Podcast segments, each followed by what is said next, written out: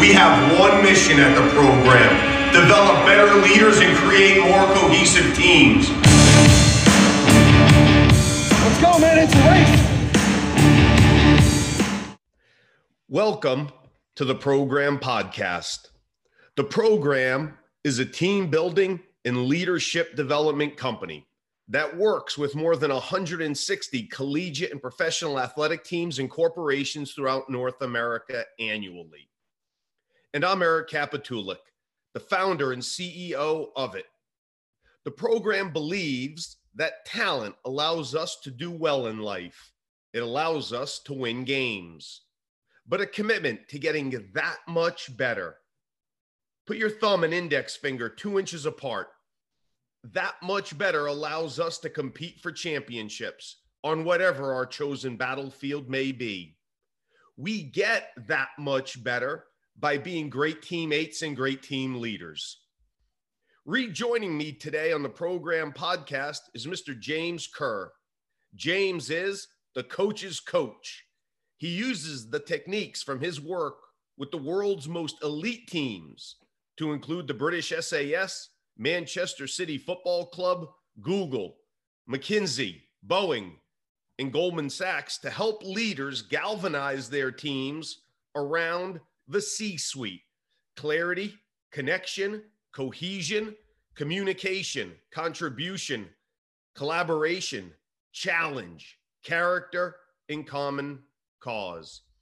He speaks globally on a range of topics, including high performance culture leadership practice and culture change, a winning mindset, and a coach leadership approach to leading change.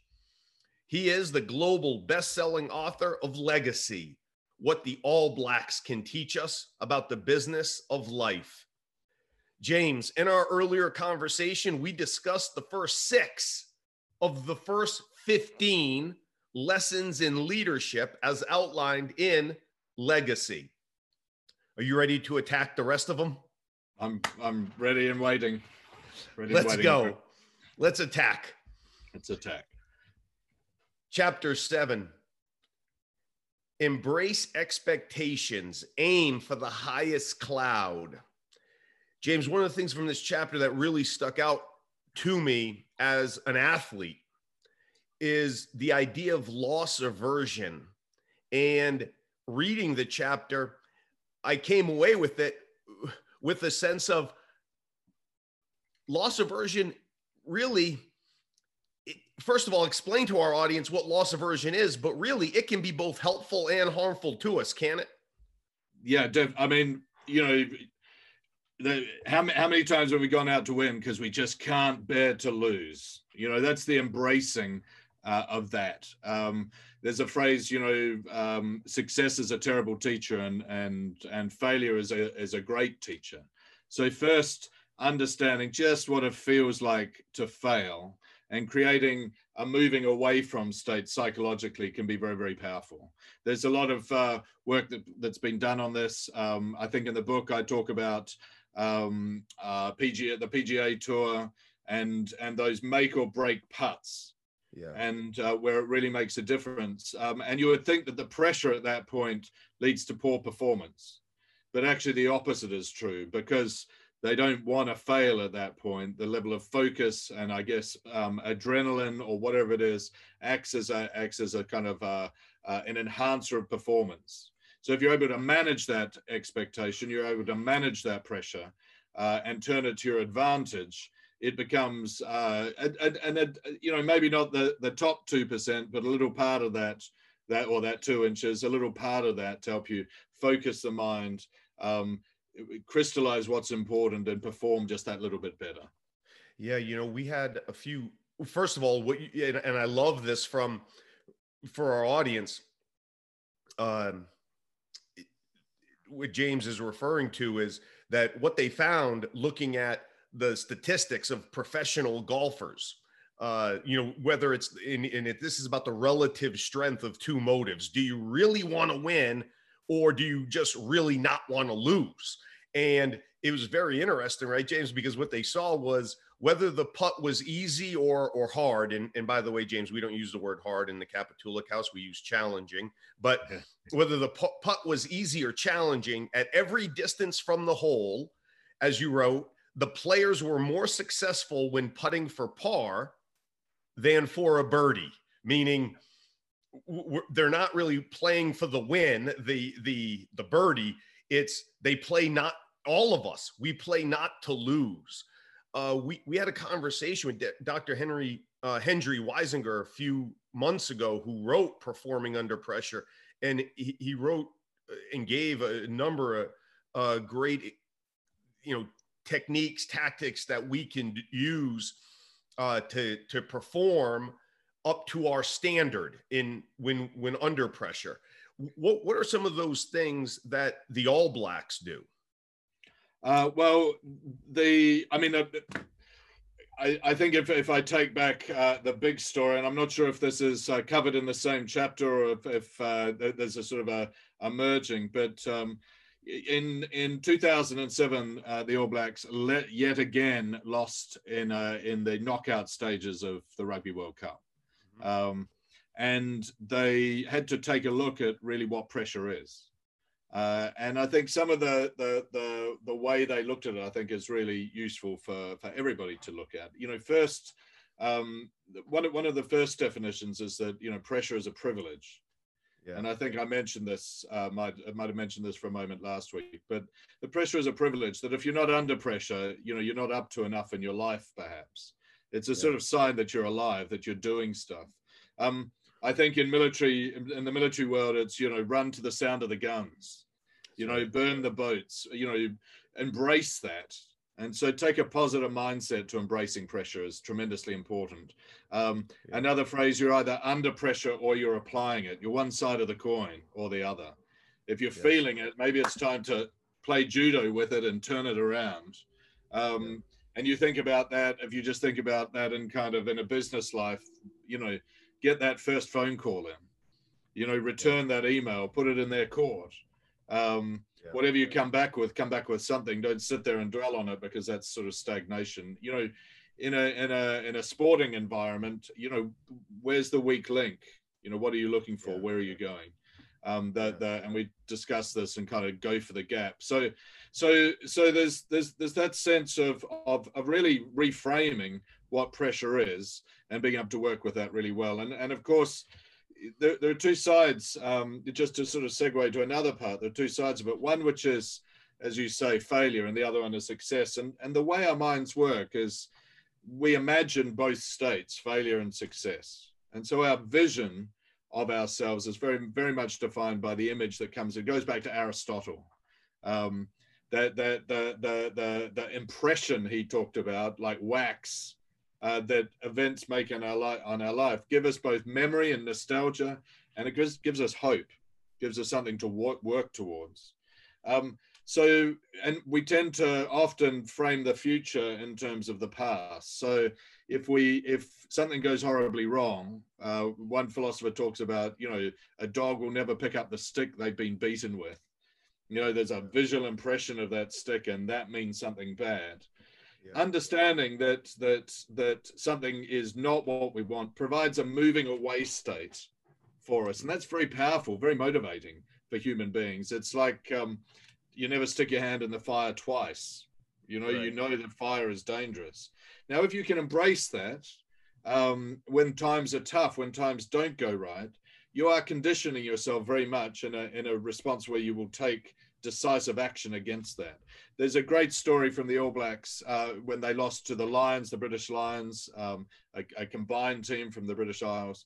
Um, uh, they they lost unexpectedly under Sean Fitzpatrick's captaincy, and Fitzy, as is, as is known, closed the door to all comers and sat them down and, and said, Well, listen, this is what failure feels like. Doesn't feel very good, guys, does it? I'm paraphrasing, but doesn't feel very good, guys, does it? Right? We don't want this to happen again, do we? And really embrace that idea of being with it and being with the discomfort. And then really using that as a motive force to go, you know, not this, thanks. I don't want to be there again. And go out there and work harder, prepare harder, remove all the complacency and prepare for the next one. And of course, in the next match, match they smashed them. Yeah. Totally took them apart. Because fear can be a great motivator. It can also, um, if you don't handle it right, be an inhibitor, of course, because you become, I don't want that to happen again. And, and that's where that, um, uh, the embracing the expectation, the the the move the the finding a kind of an optimum space where you're on task and in the moment as distinct from um, uh, from from being future focused. I'm i you know I don't want to lose again. As soon as you're in the don't want to lose again. Let's not stuff this up. Let's not make mistakes. You're not performing at an op- in an optimum area. So so i think the other aspect and we might might cover this um, as we go is is what the All Blacks called redhead and bluehead.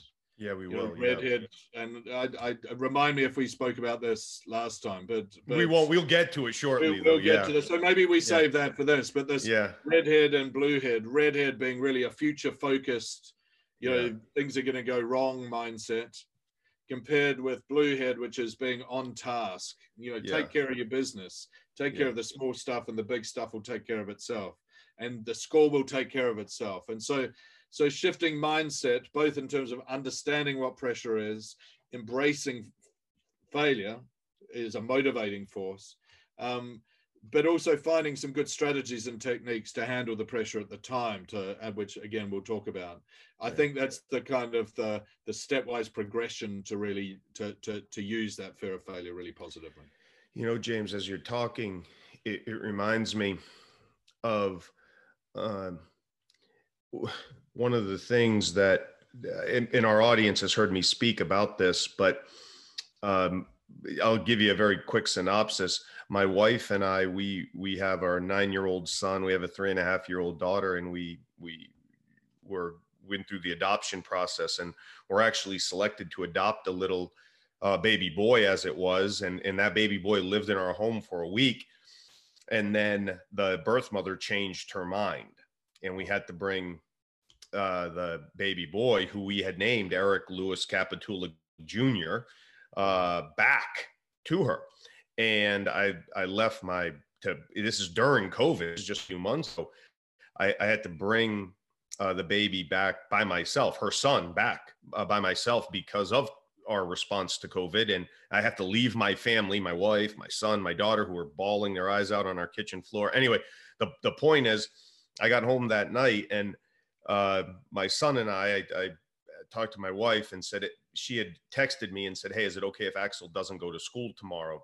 And on the way home, after dropping the baby off, I had to go to New York, so about three hours away. I texted her back and said, Look, if you haven't spoken to Axel yet, our son, let me uh, you know, wait till I get home if that's okay. I'd like to talk to him. So got home late that night and got McDonald's right before we uh, before I got home and and came upstairs. I gave him McDonald's. We had a conversation, and one of the things I highlighted, and I think this is so important for parents, but I, I think it's important, and you highlighted it with with the All Blacks and with corporate leaders, whomever, is accurately defining what failure means to you. And as I spoke to Axel that night, as I explained to him, was success, winning and losing is important. Don't please don't don't ever think it's not. It it, it is. But we're going to stay focused on being a success. Yeah. And what we mean by that is you give your 100%.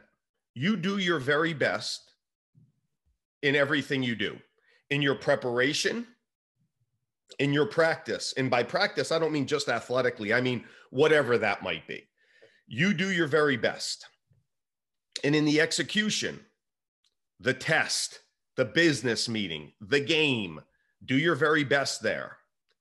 And if you do so and lose, you are still a success.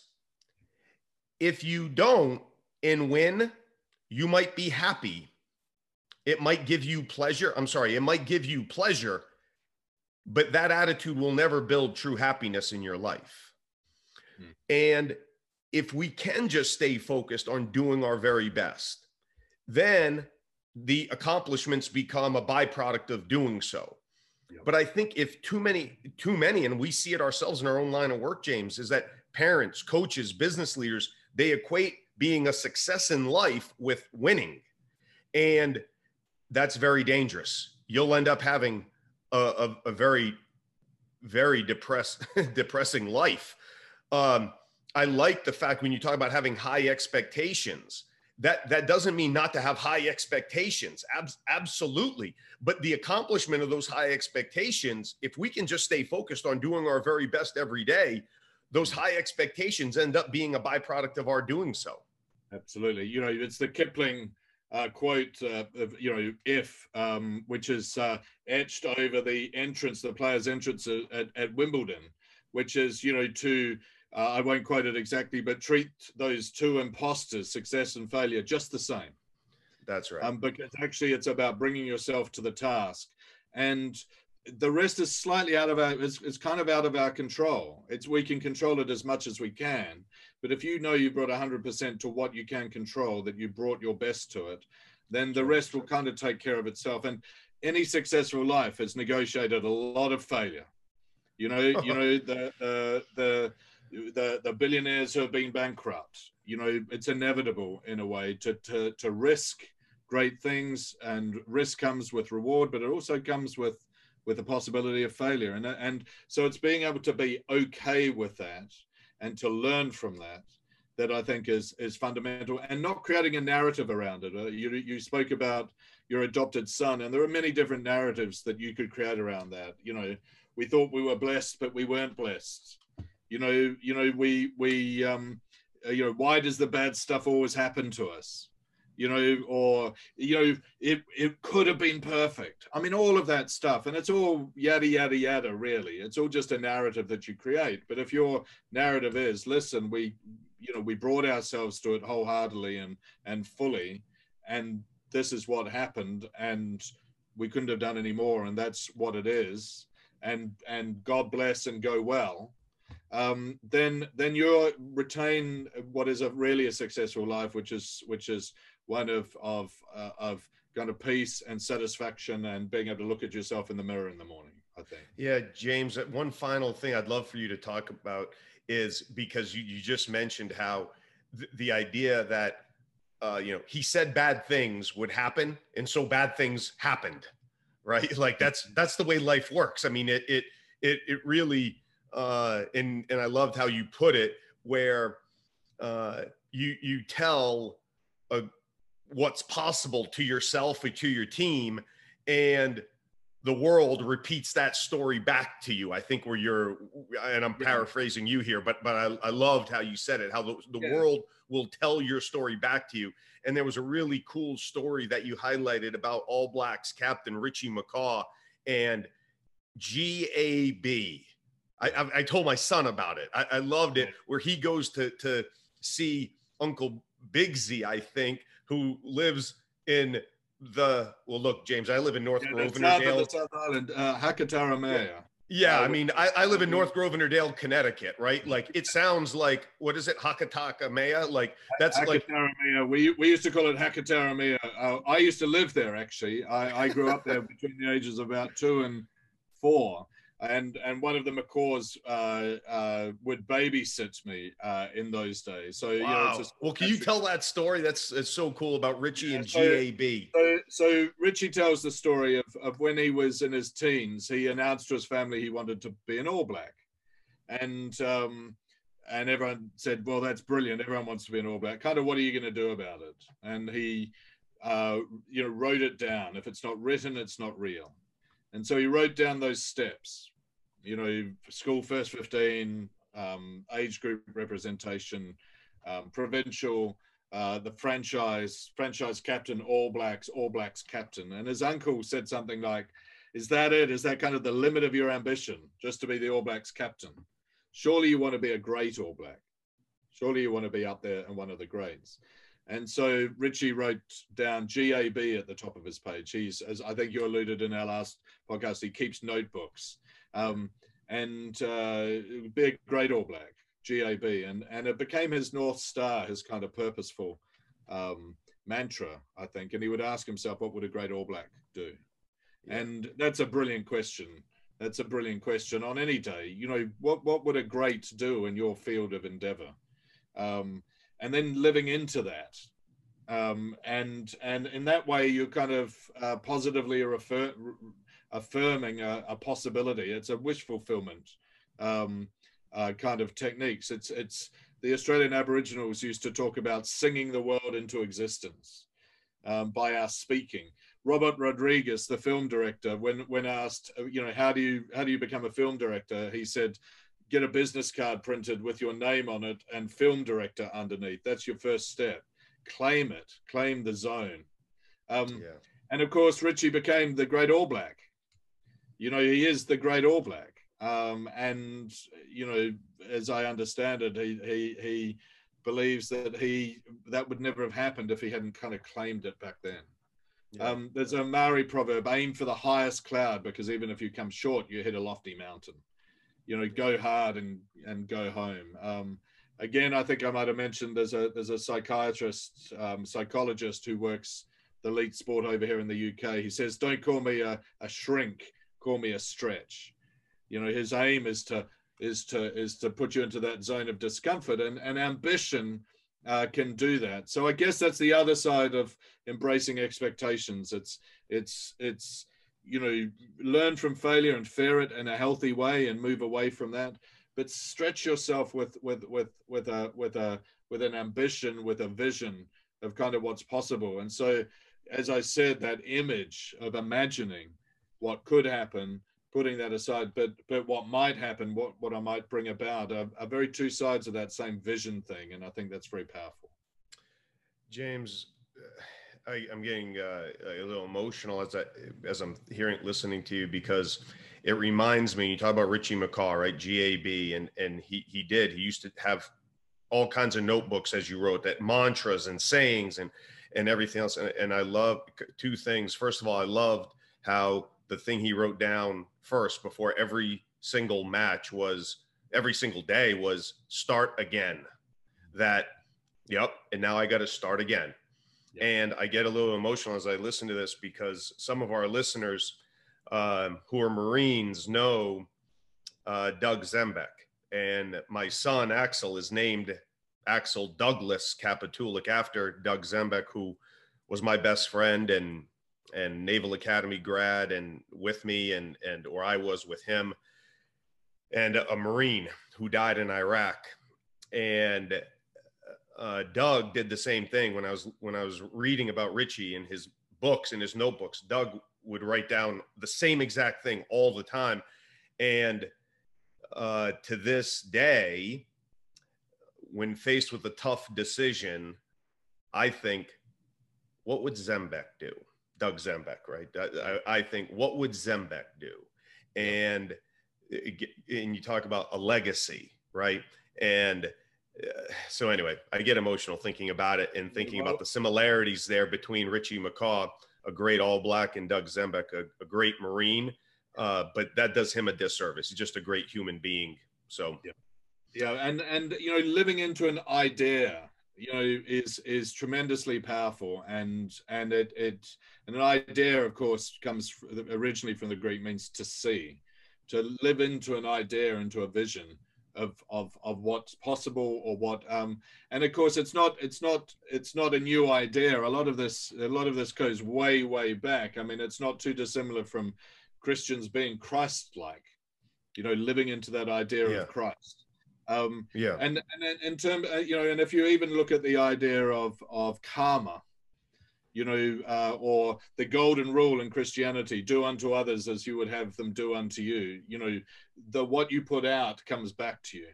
Um, yeah. Karma, you know, your actions here will define you forever in one way or another. You know, the cause and effect of our character. They're two sides of the coin. You know, our character on one side and character is impact that we have on the other side.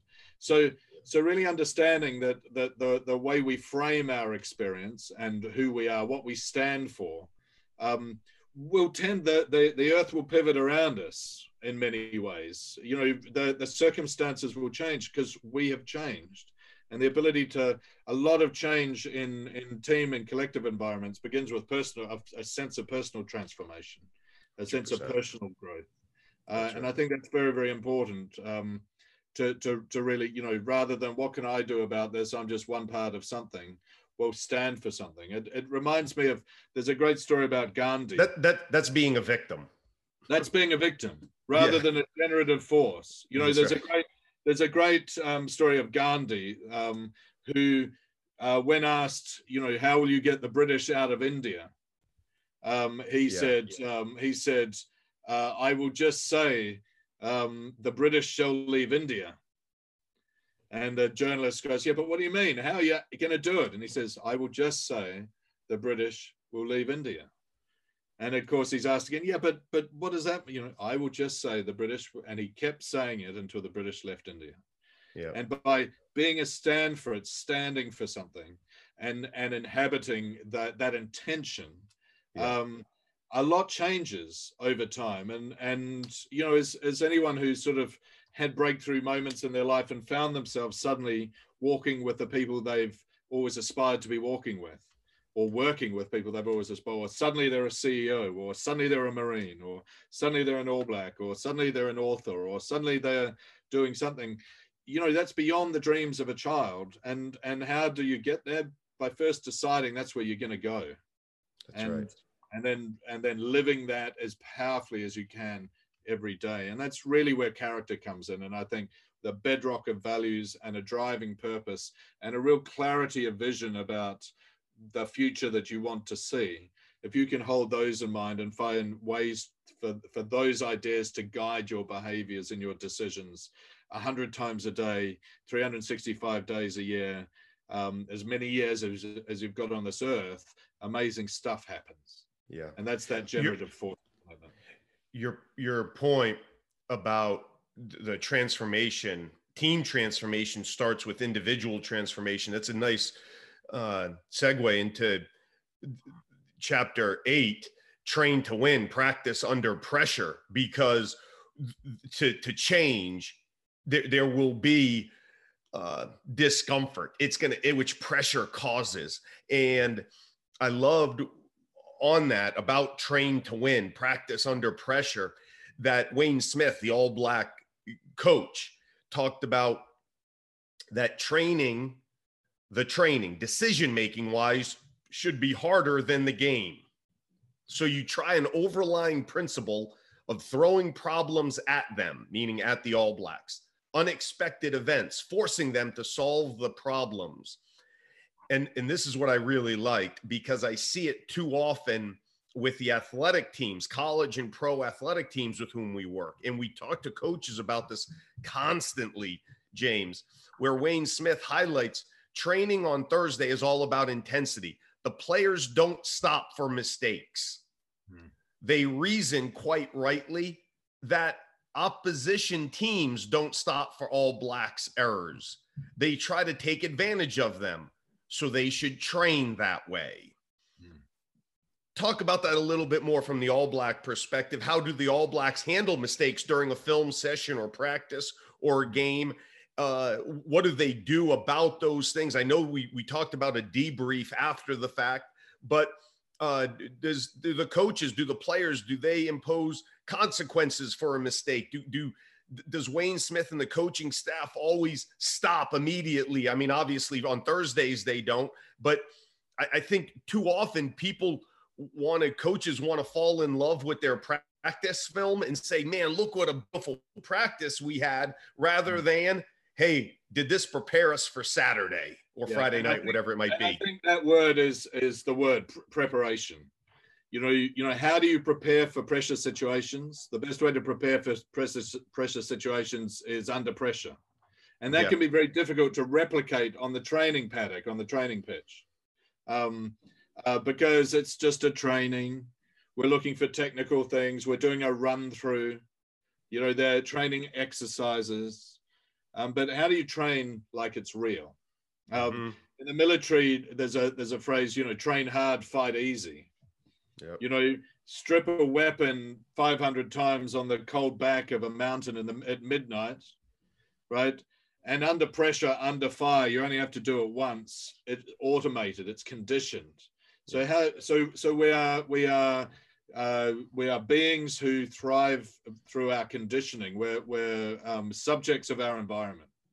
So how can you create an environment that conditions you appropriately for those life or death moments in sport, business, life, military, whatever it is? Now, um, the All Blacks talked about this as uh, they called it "train to win," which was spiking the intensity, as as you as you pointed out on a Thursday, making it real. They're they're, they're not alone like that. In in uh, football, soccer, um, it's kind of known known as uh, a periodization, and it's yeah. periods of actual play uh, under pressure. Um, and it's a more holistic approach to to you know kind of coaching models from the past which have been much more sort of skills based only. Let's get the technical uh, uh, you know the run through let's make sure it all clicks. Mm-hmm. but of course that doesn't replicate the conditions of play which might be scrappy and there might be a i don't know crowd noise a streaker lights in your eyes the rain comes down um, somebody gets injured there's there's a there's a water boy on the pitch. You know the ball doesn't quite bounce the way that you wanted you know there's a lot of random stuff that happens and our ability to respond in that moment to the unexpected is what's going to give us that extra two inches. Um, yeah. so the question is how do you prepare? Now there were some great stories some of them true some of them not. In a way it sort of doesn't matter about some of the some of the way that uh, this particular team prepared around sh- literally having a kicker and shifting the goalposts um, or get, taking the corner flags and incrementally moving them inwards so that the back three, as they say, the bomb squad, who were taking what are called in rugby the up and unders, had less room to play in. Or yes. Um, kind of tripping a player and having him sprawled out on the ground, not quite, but taking him out, out of the play, just pulling a halfback out and saying, right, guys, deal with it. How do you deal with that? It's random, it's unexpected. Now you start to apply that to, to a non-sporting field and you go, you know, what, what say you've got a massive presentation, it's a $10 million presentation to a, for a major supply contract. Do you kind of sit there in a, in a nice restaurant and run, flick through a couple of slides and say, and then we'll say this? Or do you set up match conditions? Do you set it up yes. and then do you get some hecklers? And then do you get somebody who's going to be really pedantic about something and somebody who's going to point out a typo on the slide in the middle of your main point. How do you deal with that? Because the way you deal with those moments will define the result, not the other. So I think there are a lot of applications for it. Um, and there's a, the, the, you know, there's, you know, I'm, I'm always incredulous with, um, with, um, say, football teams, soccer teams who don't practice penalties you know, because often penalties will decide an entire tournament, yeah. but often they're not really practiced because, well, we just hope it won't go to that. Yeah. Or rugby teams that don't practice drop goals under, you know, um, clutch conditions. Um, well, why wouldn't you? They're going to be that. That's going to be the extra part that that defines things, and also it's fun. I mean, the other thing, it's fun, it's engaging, it's that challenge that everyone wants. And so finding ways to challenge ourselves and grow, therefore growing, I think is really fundamental. Uh, the conditions to condition us to perform under pressure when it matters. Yes. Yeah. The, and it's so interesting, right? Because it, the you talked about in having the $10 million presentation, right? And some of the things you mentioned, and again, speak referring back to Dr. Hen- Hendrie Weisinger, who had written "Performing Under Pressure." One of the things he talked about about presentations was, you know, we think in the way we prepare, we tend to go into a quiet room by ourselves. Yes.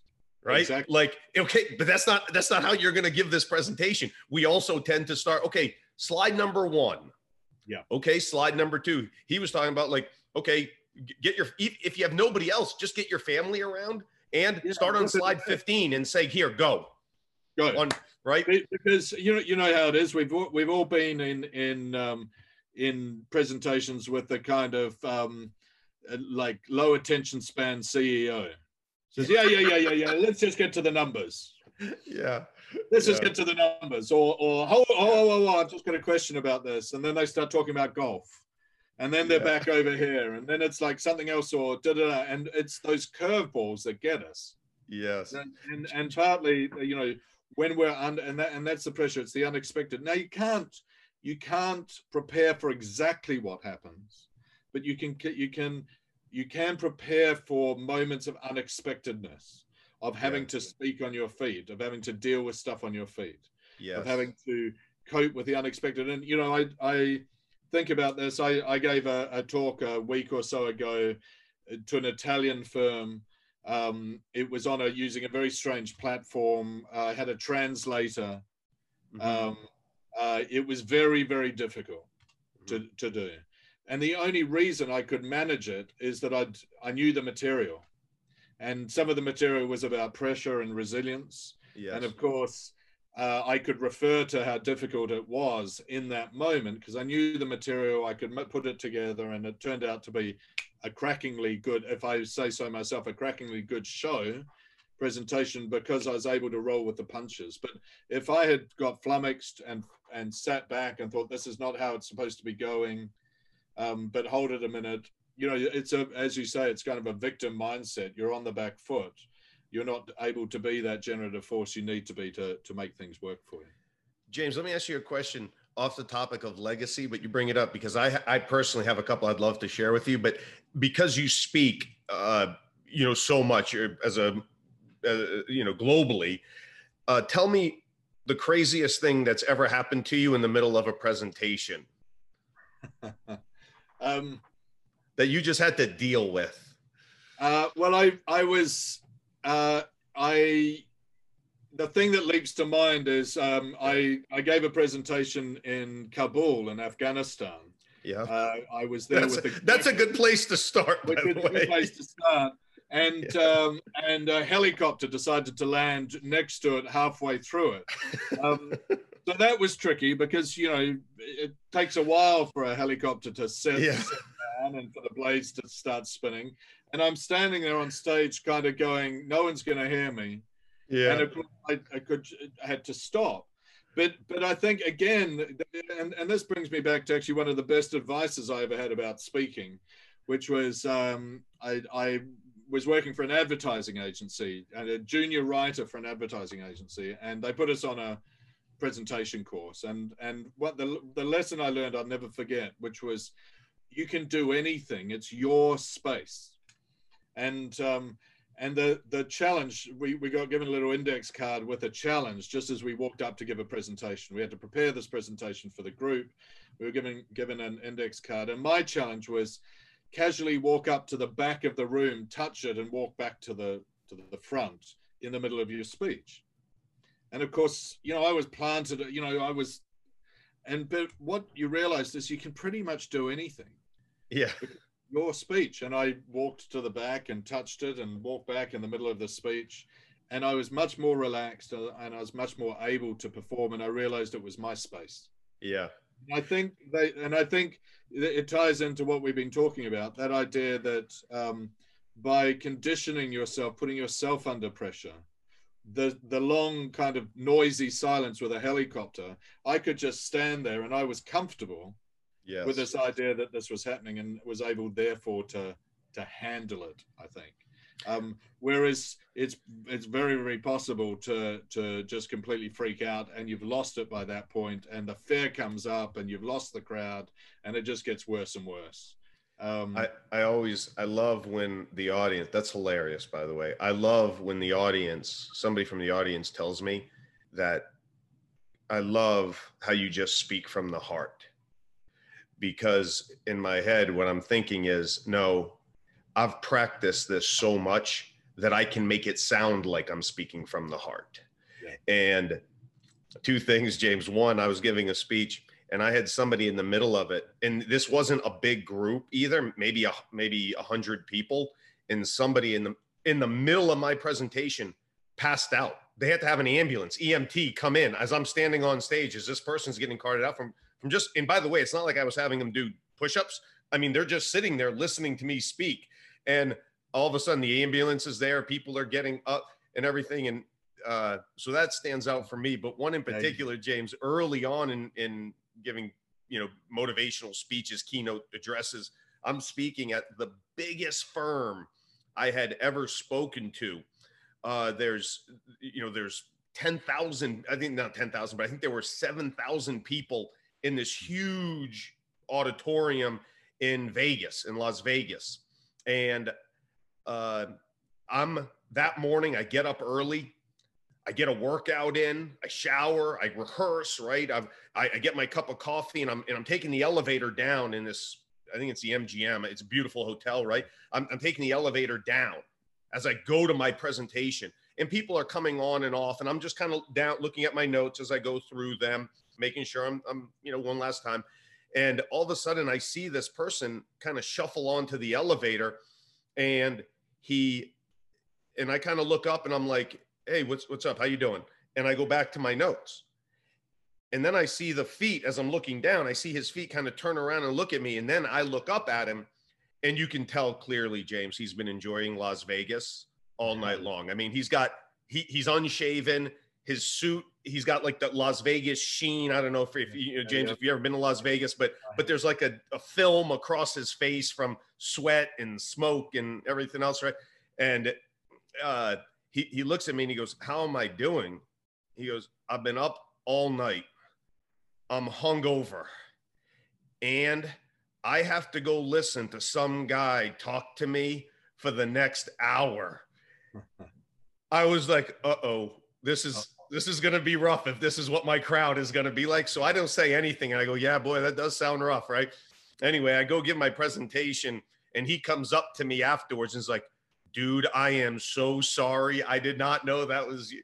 I was like, man, I'll tell you what. I was like, you put some pressure on me there at the at the start of this thing. So it's you I'm speaking to. Yeah, I quite like you know I quite again you know embracing the pressure you know it's the it's the person flicking on their on their through on their phone in the third row a little bit out out there they're the ones you have to win and and um i i, th- I think the other thing about that, that, that occurs to me and there was a great story um my what and my agent actually told me about um my literary agent was was with uh, I won't name names, but one of the members of the Spice Girls, if you remember the Spice Girls. Oh, so the sure. Spice Girls, uh, they went to a performance at the at the Albert Hall, um, you know, in in London, um, and it was at the time the Spice Girls. I think they just got, I think, kind of the first British number one since the Beatles or something like that. Massive achievement. Um, and and the the somebody on the stage said, you know, welcome to Ms. X. I won't won't name names, but um, uh, who who uh, you know of the Spice Girls, number one in America this week. Bang, spotlights on. She's standing there. She's looking out at the whole of the Albert Hall, standing in ovation and clapping her, except for one person who's sitting in the middle, kind of gesturing to her. You know, give flipping her the bird. I think is the U.S. phrase, yeah. and like yeah. obviously thought her music sucked. And yeah. um, that's the person you remember. Yeah, it so is you know you can have you can have a, applause and adulation forever but it's the one person in the middle saying you suck.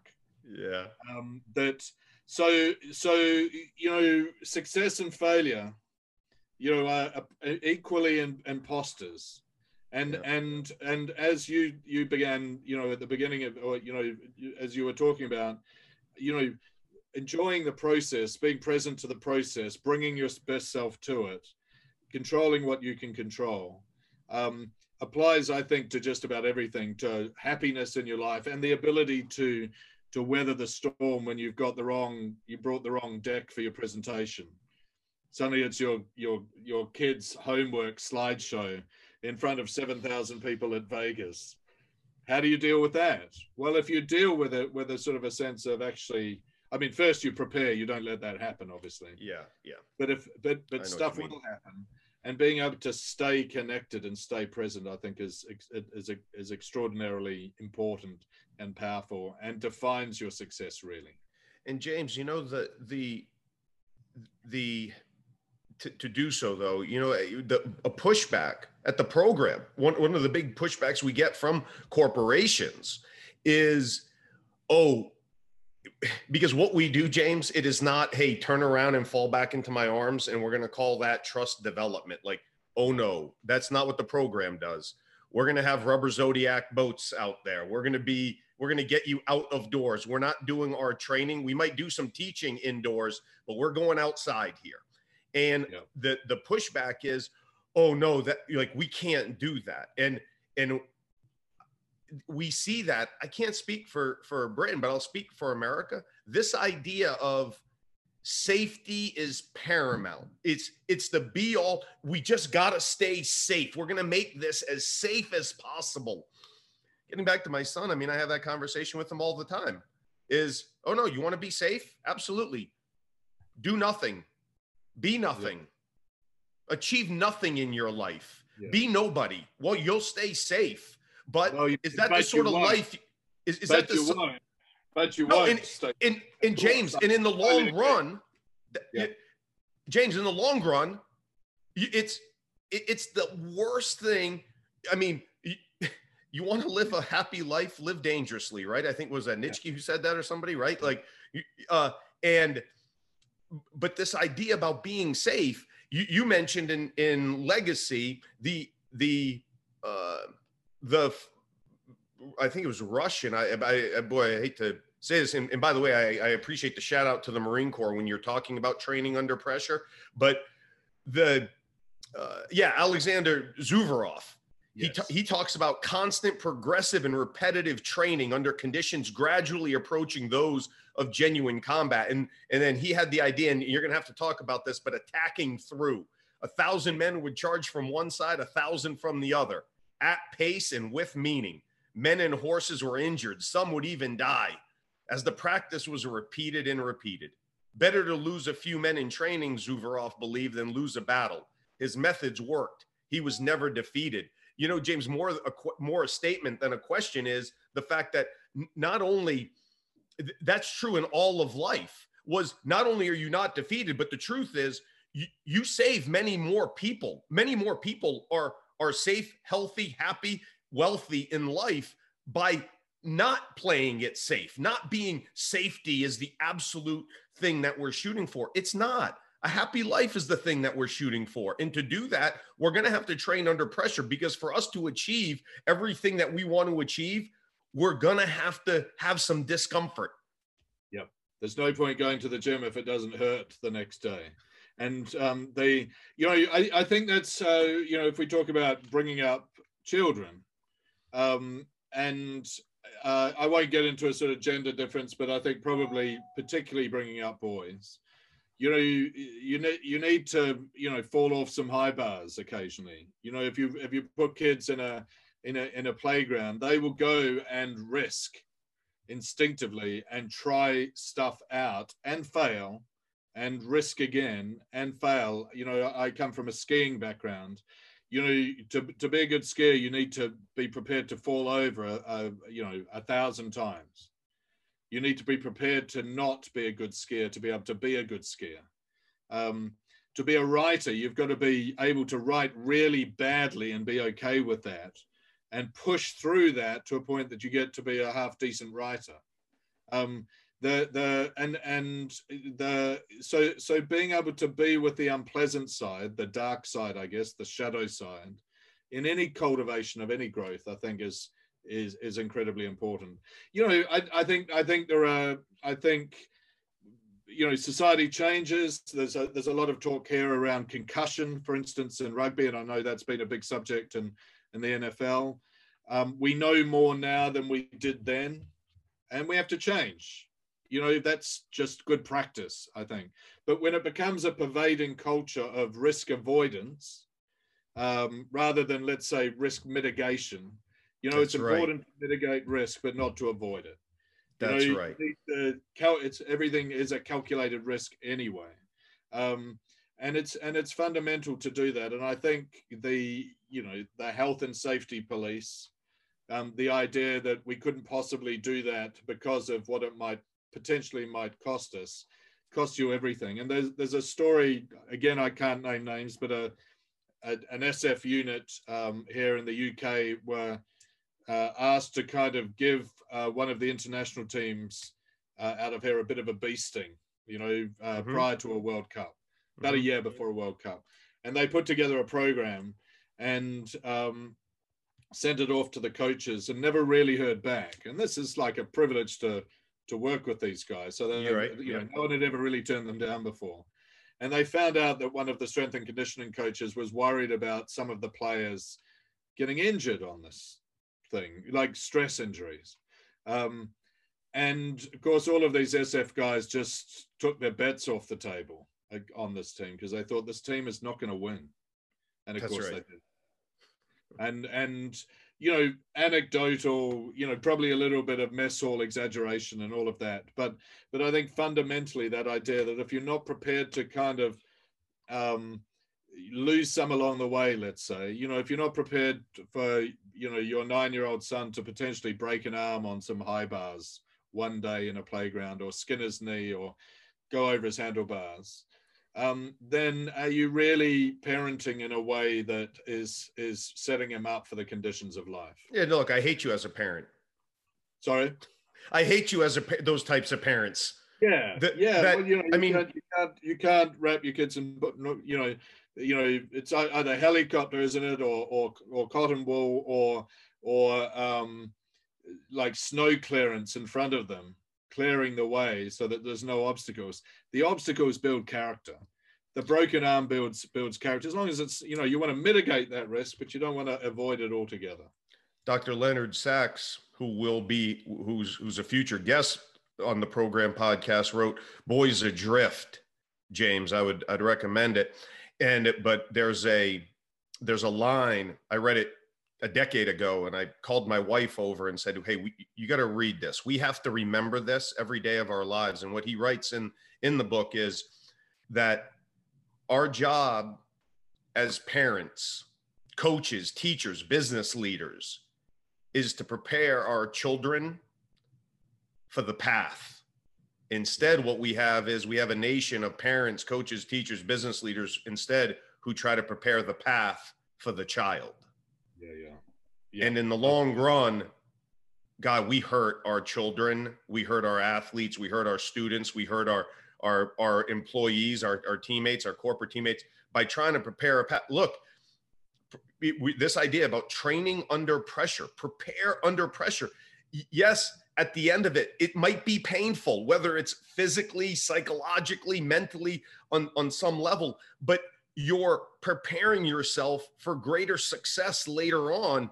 And we we have to do that as as and, and, and we don't need to say well you know we can do it for ourselves number one. Even if you don't have a team or think you're on a team do it for yourself. You're going to have a better life. You're going to be able to achieve much more in the long run.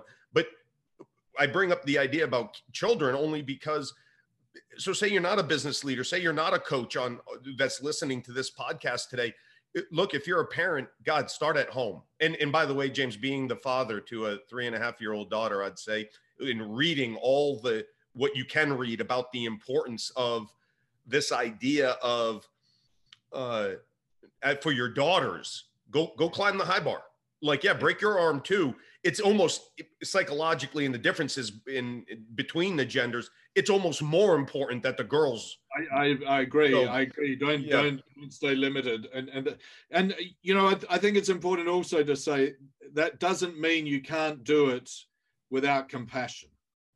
Oh. You know and and you know i think i think often and this happens in i guess little league coaching or or you know where where the kind of the screaming tough guy, sergeant major kind of coach model. So, you know, often happens on the sidelines where people say, you know, toughen up, drink concrete and toughen up and all of that kind of stuff. Now that's that's not good coaching either. You know, the the, the need is you can do it, go out and do it. And if it, if you come back with a with a with a grazed knee, you know, be compassionate, validate the pain, you know be present to what is going on. Um, don't deflect it away and say it doesn't matter. It won't hurt tomorrow. It hurts right now. You know and that's okay too. And and the and being kind of um, you know rigorous guidelines you know like pushing them out onto the path but also being uh, genuinely supportive uh, of, of the of, of the rites of passage that that takes, and it's not like well, just go out there and don't come crying to me. You know, that's that's, that's right. one step too far, and I think it's it's it's it's kind of um, you know firm but fair, you know, tough but kind, and and really getting that balance right. I think I, I think is important. I think sometimes people go too far into the uh, well, toughen up, your snowflakes. You know, snowflakes are beautiful little delicate crystals, you know, and they do melt under pressure, you know. Um, but but if you put them under enough pressure, pressure, enough of them together, they create snowballs, and they're pretty effective weapon. Um, yeah. So so it's there's there's got to be heart to this as well as as the kind of the hard headedness, I think. And that's just good leadership. That's just good leadership. Exactly. That's right. Let you, you, you can train under pressure as as long as your team knows a hopefully you're doing it with them number one in some on some levels or that you would do it with them number one. Number two if you can prove that you care about whomever it is on your team but you have to do so that you, they have to know that you have their best interest at heart. Yeah. james we talked about it a little bit earlier keep a blue head. Yeah. Ex- explain the importance of that. Well, this is a continuation of of before. Is is in 07, um, the All Blacks lost in in in the quarterfinals of a World Cup, a terrible kind of against the run of um, of, of form, if you like, and they were the favourites by a long way for the competition. This had repeated a pattern that had happened over 24 years. They'd been, you know, they were famous for being world champions between World Cups, and so they they you know they looked at what pressure is that it's a privilege it's about embracing it it's about walking towards it um, but but they they brought in a forensic psychologist uh, called Ceri evans who uh, put a very simplified kind of um, mind map i guess or, or or visual depiction of of two states, and this was really about state changing from an unresourceful to a resourceful state. The unresourceful state, redhead. Um, and the, the, the, best way I, I understand this or, or is, um, and this is also, by the way, this goes way, way, way back into, into the martial arts. And, and really it's just about understanding the the the dynamics of, of pressure and of performance and kind of an optimum performance space in your head i guess. Mm-hmm. but but redhead is future based thinking catastrophic future based thinking. You imagine you're driving a car. There's a traffic jam. You're late for a meeting. Which way am i going to go? Where am i going to park? Um, uh, we won't get the $10 million contract right? If we don't get the $10 million contract i can't we I can't pay the bonuses. My staff will leave me. My company will go down. Um, uh, my cat will leave me. My life is over. Right? All of that going on in your head in a moment in your head. And of course, it's at that moment that a car comes out from a side road and takes you from the side because your mind wasn't on the road. Right? You weren't performing your task, which was to drive the car. And but so the opposite of that is blue head, clear, accurate, on task, in the moment. Time slows down, horizon opens up, flow in the zone. Whatever, however, however you say it, however you mm-hmm. you you picture that. Mm-hmm. So the two questions: How do you recognize the red, and how do you get to the blue? That's right. Um, you know, recognizing the red is difficult when you're losing it. So, I, in an ideal world, that's a team game. You know, I've always um, you know if you can call each other out and and reboot each other within a group that's very powerful. Or if you can uh, uh, if you can develop enough self-awareness to to uh, be conscious of the signs that you're getting stressed you're getting irritable you know you're i mean i think of it in family life you know it tends to be too much to drink the night before right? Spicy food i don't know you know not enough sleep workplace pressure yeah. You know, money, lack of money, maybe. Yeah. Money, you know, a comment that is niggled at you and you haven't really addressed. Mm-hmm.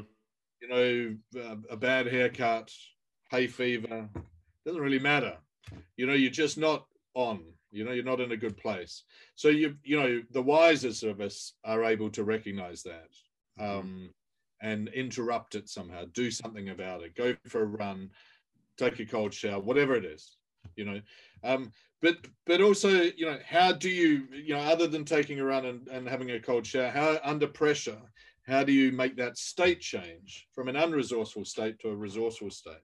So the, the, the Ceri Evans and the, the, the All Black sort of methodology was go to a blue head, and they they just found very simple, I guess, anchors or sort of triggers to bring them back to base. Mm-hmm. Because of course it's a it's a mindfulness really, a beginner's mind, the ability to kind of come back to the breath, to be connected to self, to become back to the moment. Um, uh, and it, it, it, begins with a bit of self-knowledge because there are three real real um, ways that we go you know flight fight or freeze right. um, as as a response to highly stressful situations we either retract ourselves lash out or do nothing mm-hmm. um, so so three examples from the from the all blacks um, uh, Kieran Kieran Read, uh, one of the All Blacks, um, who later became the captain, um, he tended to go in on himself mm-hmm. and go into a small world. You know, he'd see the details, but not the big picture. Mm-hmm. So his process was he would stop and look at every corner of the stadium in his own good time to give himself a big picture, mm. to take himself out of one state and put himself into a better state. Um, Richie McCaw would disassociate a bit, so he used the haka. He would ground himself, come back to earth. Um, uh, another player tended to lash out and hit people if he was under pressure or, you know, uh, overexert his aggression. So he would throw water on himself to cool himself down. So they're very simple, both metaphors and anchoring processes. And I guess there's a kind of, you know, NLP uh, side to it, or just a very uh, basic kind of anchoring or, or, or, or, or sort of trigger based behaviors, mechanics um, that that were all designed to come back to base, to come back to the moment, so that it's not about past or future thinking. It's about task-based, immediate uh, thinking. We control the controllables. Um, well, you, you highlighted no no i liked it because you had and what the all blacks had said and what you had highlighted was you know we direct our mind because where our where our thoughts will take us. Our thoughts create an emotion. Yeah. the emotion defines our behavior our be- behavior defines our performance. So simply if we can control our attention and therefore our thoughts we can manage our emotions and enhance our performance. And i love how you mentioned some of these things that the all black players did because okay so maybe in corporate america now for our athletic teams th- those examples that you just used are very oh, i can do that specifically yeah. for in in you know corporate world we probably can't walk to the water cooler get a cup and jam it into our face before we go back yeah. into the meeting but but james we highlight you can, our, sip, you can take a sip of water before you open your mouth um or yeah sorry go no sorry. james no please I, what i was going to say was that this idea that our thoughts in our terminology as we highlight in the program book and what we do with our clients is our thoughts become our words and our mm. words manifest themselves in our actions but don't ever forget our it works in the opposite direction too yeah. our our actions help us help what we're saying um, um, exactly help us with our thoughts in your point in, in in our terminology james what we say is take one deep breath. Yeah. We all get natural human emotions.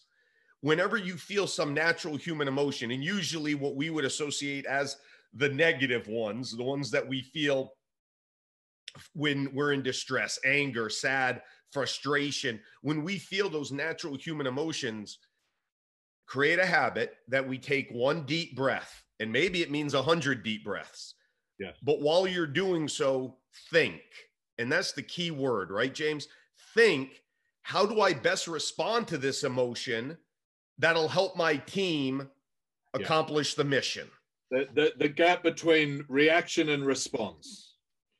You know, there is reaction and there is response. Yes. And Um, you know, I, I, hate to talk about the Navy SEALs to a to a Marine, but but I'm going to for a moment. Um, they talk about box breathing. You know, in for four, hold for four, out for four, um, where, wherever I got to, in for four, and so on. So there's a sort of a box. You know, if you visualize it, it's exactly the same. Coming back to the to, to, to the breath, I think in the Vedic traditions called pranayama um, in the yogic traditions, coming mm-hmm. back to the breath because our breath is our vital spirit. And and you know in in, in that belief system and so coming back to ourselves um, regulates us. Um, there's a lot of science being done around actually the ability of breathing exercises to regulate heart rate which brings down cortisol and, and adrenaline levels and it actually yeah. physiologically calms us yeah. Um, so, so take a deep breath is ancient wisdom. It's nothing new at all, but it's very powerful.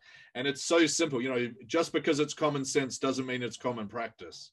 That's right. You know, we can think that we're very sophisticated beings and we're, you know, we've got televisions and cars and helicopters and, and Apple watches and all of that stuff. But really, on a physiological or and psychological, there, there's a great quote from from Bill Bernbach, who who was an ad man in Madison Avenue, Madman, um, and he he said um, technology changes everything, but human beings remain the same. And yeah. and that human beings have remained the same for thousands of years, fundamentally in terms of, you know, we've changed a bit, but but um, you know, we have this reptilian response. We have these different layers of our mind in terms of the way we respond. And if we revert to our reptilian response, we react, and we don't tend to react very well. No, you know, it's fight, flight, or freeze. But if we're able to somehow regulate ourselves so that we're not in that part of our mind and that reactive part of our mind, we can be more rational. Yes. And um, another another uh, SEAL man I respect very much just said his entire leadership practice was was about minding the gap. There's a phrase in um, in in the underground in London. They say mind the gap. Don't fall into the the gap between the platform and the train, but mind the gap. How do you how do you extend that gap as wide as you can between reaction and response, yeah. um, so that you have a robust um, uh, space in which you're strong enough internally to be able to endure the slings and arrows of outrageous fortune that get thrown at you and not just lash out. You know, you go, okay, that's I noticed that. That's interesting. He said something I don't really like. Or he asked me a very difficult question about about our product that I'm not very keen on, or or a fan started yelling abuse at me as the coach when I'm in the technical area, whatever it is. And you go, that's interesting. You note that, but you keep that gap strong so that actually you can come back um, and and it's about the controlling of attention mm-hmm. as you say. And if your attention are based on sound values you know your values will set up your attention. You know what you value is what you look for. But we can lose that and we can sell ourselves out really by reacting. You know the, and then the, we end up that's what we end up regretting and that's what we end up regretting. It's you know i'm a good i'm a peace loving family man and i lash out at somebody at three o'clock in the morning with too much booze in me. You know that's not me. Well it was but that's not me. That's yeah. not my core thing and that's what we end up regretting. That's and right, so i think a large part of of performance you know on the field but in life must be about cultivating that gap. That that mm-hmm. that um, area between reaction and response. And those who are composed, calm in a storm, able to are genuinely have genuine kind of psychological resilience and strength are those who are who have enough juice in the tank or gap in the gap in the gap if you like um, yep. so that it's not the the thing that comes in um, and there's another aspect to that as well which is what the, the buddhists call the second arrow guarding against the second arrow, which is, you know, somebody says, you know, I hate all Marines, and you go, oh, and then you go, no, mind that, you know, it's okay. And then there's that flood where, where of indignant, where, where, you know, 30 seconds later, the thought comes up, he really shouldn't have said that. And that's the one you have to be really careful of And the Buddhists call that the second arrow. It's like you can handle the first one, but you haven't really processed it. And that yeah. second arrow is going to come in. You've got to hold the gap uh, to to do that, so that that second one that comes in, you can go breathe. All right. Yeah, listen, Marines suck. It's fine. I'm okay with that. That's real strength. Being able to self-deprecate and and not get activated by yeah. things that on the first instance, and then you have a good old laugh about it, and you're best of friends. Yeah. If you reacted off your first one, you're definitely not. The uh, James, you know, based on all your references to the to the seals, maybe it's your it's not you who I love, uh, but maybe it's your editor because in your book, I, I love the shout outs that you give to the Marine Corps throughout throughout legacy. Uh, and then we talk, and it's all about the seals. But I'll. Well, but look, I've, I've done hey, since writing the book. I've I've had the privilege of doing uh, a bit of work uh, with the seals, and you know, you, you know, the the ethos I think is not dissimilar. I think there is a warrior code. James, I, I, I, I whether it's the SEALs or the Marines or British Special Forces or the Gurkhas or the paratroopers, um, uh, or to that matter, some SWAT teams uh, or firefighter teams.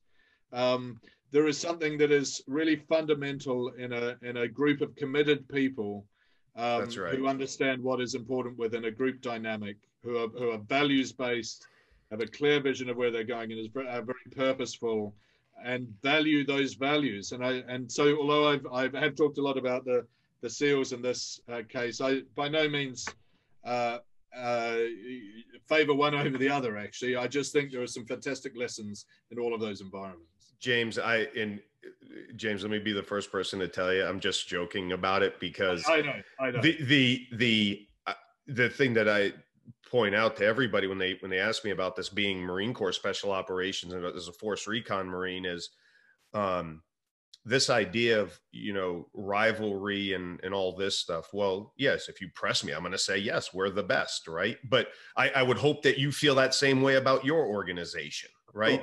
And yeah. whatever it is, and the truth is that there are world class human beings that are Navy SEALs. There's world class human beings that are Force Recon, that are Gurkhas, that are British SAS, that are the Royal Marines. Yeah, and you know what?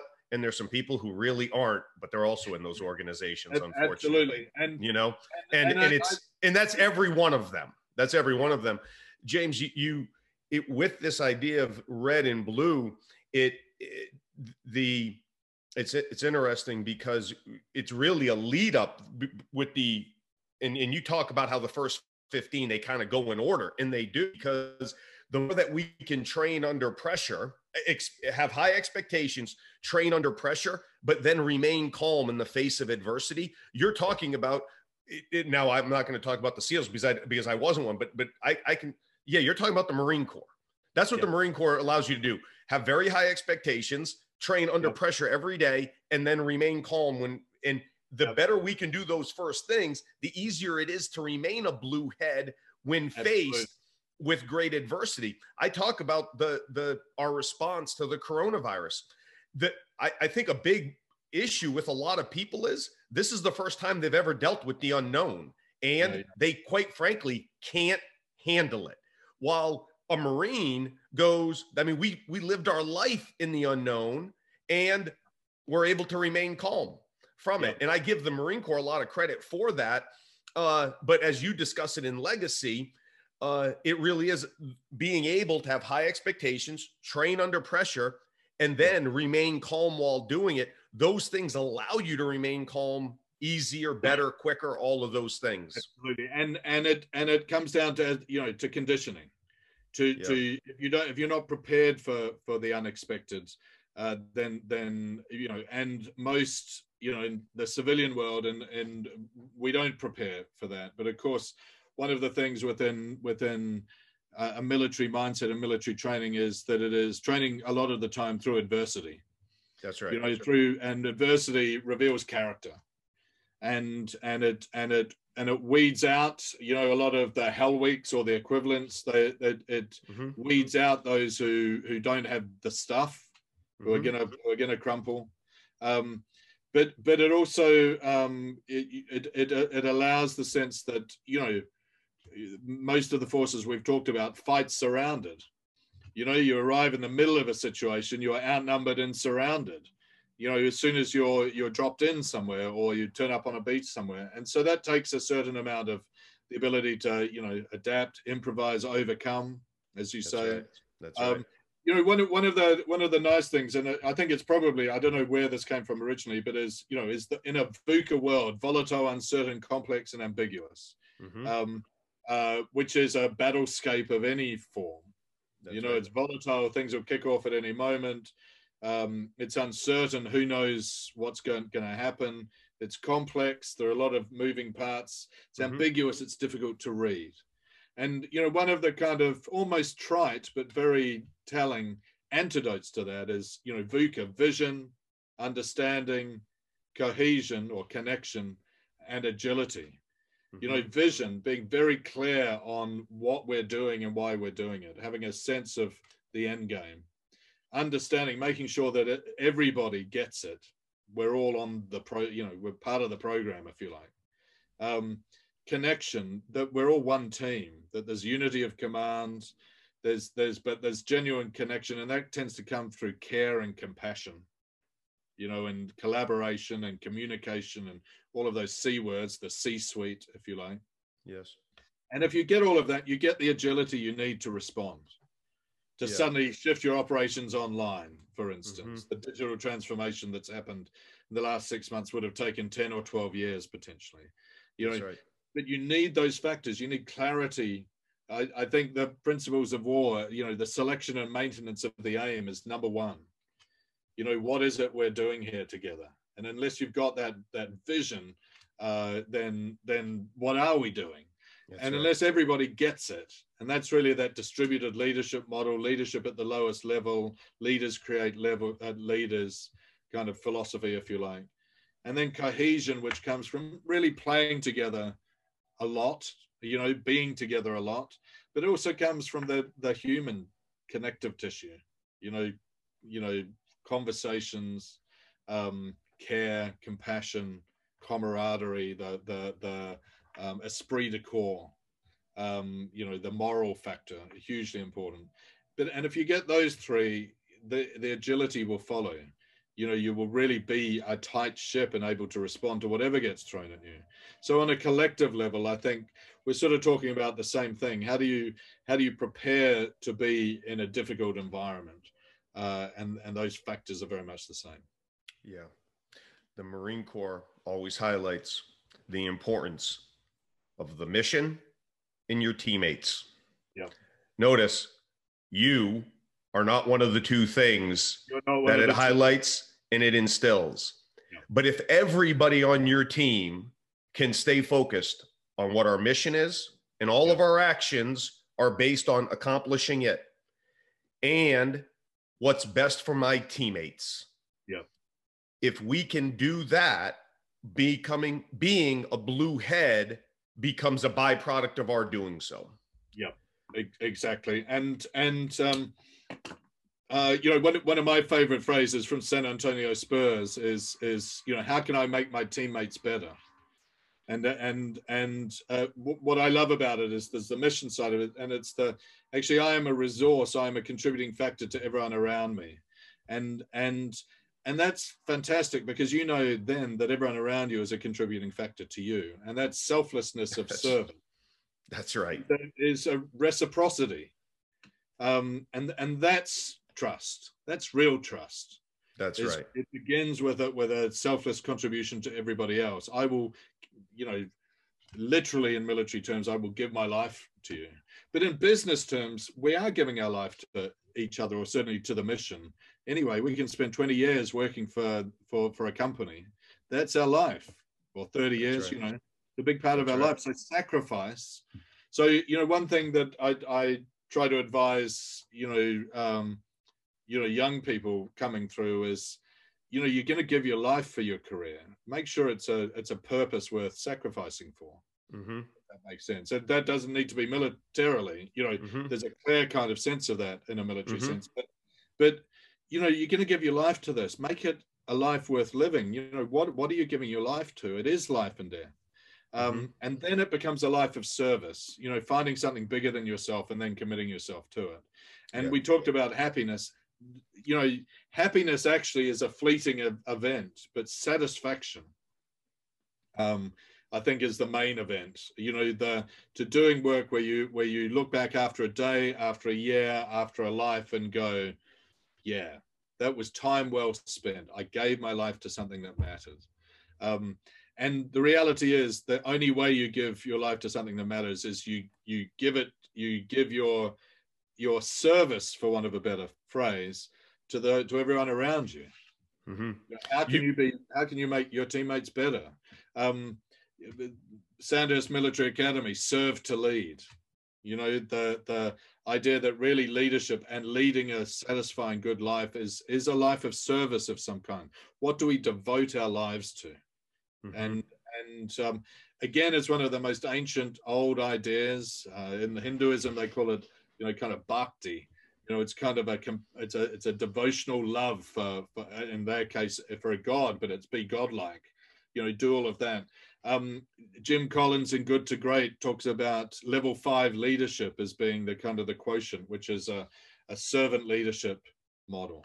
Um, but also, it's not altruistic it's not Boy Scout stuff, Eagle Scout stuff. It's it's because it works. Because yeah. that's that's the dynamic that strong teams are built from. Because yeah. as soon as you've got somebody taking more than they give, that's not a team anymore. No, and, and James, and, and that's the that's the real uh, thing as a leader that you must be constantly vigilant about because selflessness is a combat multiplier Yep. Yep. But it's, but if you allow one person into your organization who is selfish, then that is cancer. Because then, well, they're not going to do it for me. They don't have my best interest at heart. So why do I do it? To, then that per, that becomes pervasive in any team. And as a leader, I think too often leaders say, but God, that person's so talented. They can win me games. They can do this for me. They can do that for me. Just realize, leaders, allow it, then that's who you are. Not that person is selfish, your organization is. Yeah. And if they are, if it is, to your point, James, there is no trust. Yeah. And and and you know, we we are what we overlook I think yeah. is the sort of point you're making. You know, if we if we condone it, that's what we become. Yeah. Um, uh, and I think the um, you know the the the I mean it's the no dickheads philosophy really is the idea that um, and you know there are a thousand examples of of teams that they're weakened technically, but they but in terms of their teamship, uh, it takes the game to the next level. And there's a lot of psychology actually and around you know teams that are teams that are very task focused and they focus just on competence um, tend to out underperform compared with teams that have a degree of competence but they may not have the highest level of competence but they have very high competence in terms of teamwork in terms yes. of their ability to work together because it's a force multiplier combat right. multiplier um, napoleon said the, the moral to the physical is as three to one that's you right. know the, the the moral factor, the teamship, is a force multiplier on on your assets. Um, and and high performing teams know that, and and it's why the teams right at the tip of the spear, recon or the SEALs or the or or an international rugby or football or an NFL team. They or know McKinsey that, and or McKinsey and or yeah, yeah, yeah they, they know that that you might have difficult characters and there's a difference between a dickhead and a kind of a maverick maybe mm-hmm. you know it's important to have cognitive diversity it's important to have people who question stuff but if that's at the expense of the of the common cause of the mission um nah. See you later. You're gone. You should be gone because that will erode the mission. Yeah. And and uh, in your formulation you know mission and team you know the two work together. You don't have you don't get one without the other. And and and if you're thinking like that the the short-term pain of losing your most talented but difficult member um, is by no is just short-term pain No one is right. in a good environment. No one is irreplaceable or, or should be. James chapter 10 Know thyself.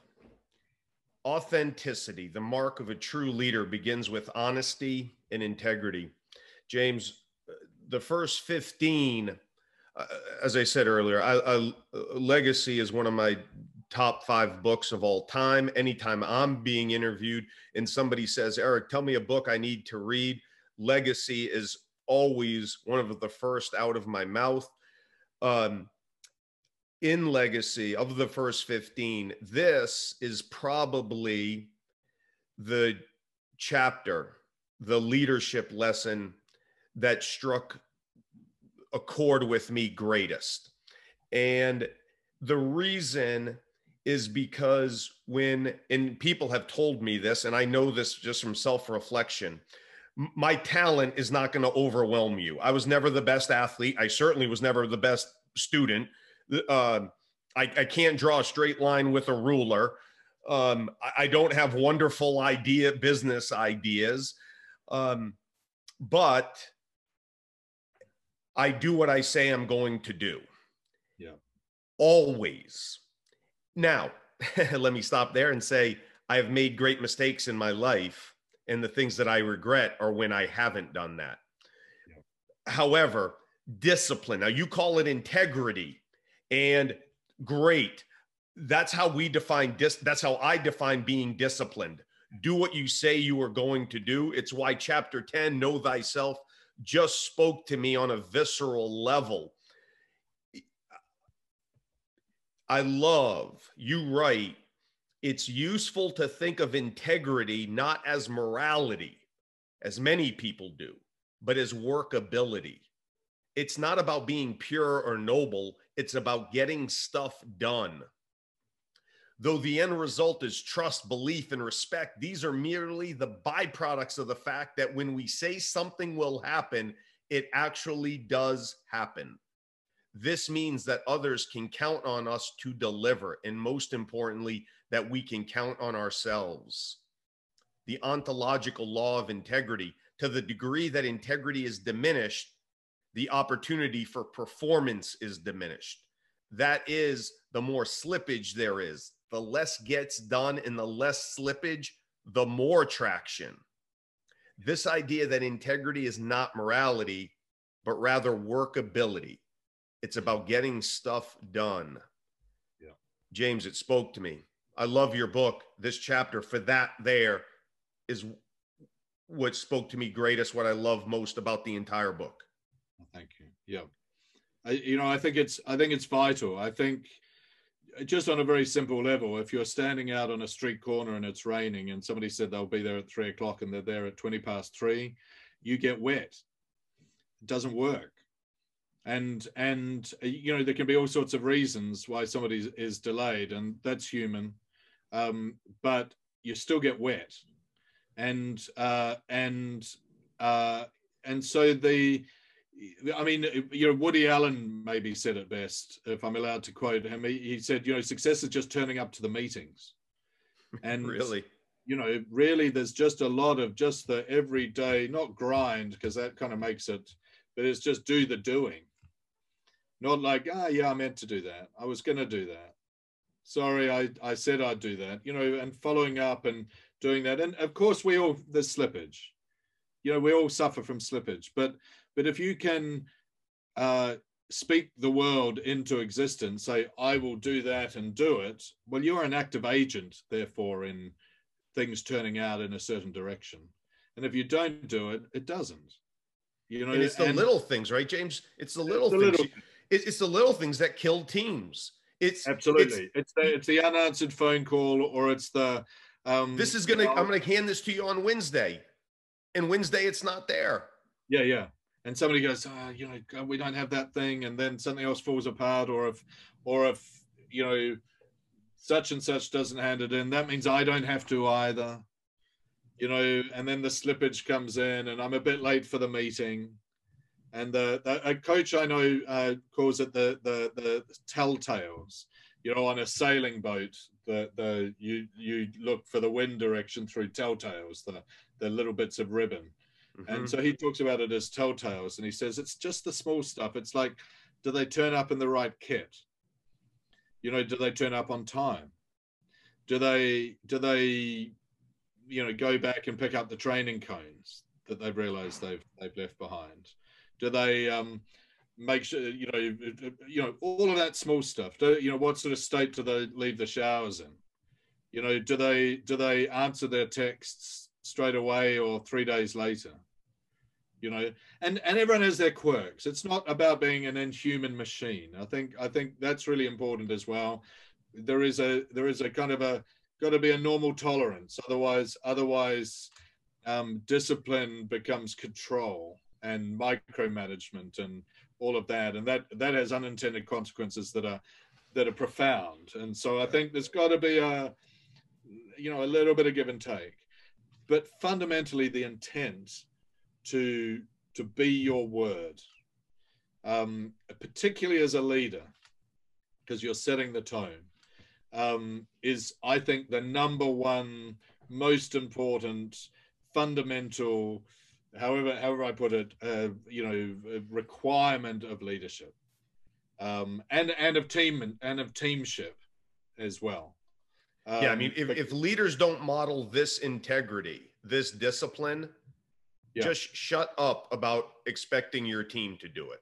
Absolutely. If, and, and if you, know, don't would, get your report in on wednesday don't tell somebody else to do it.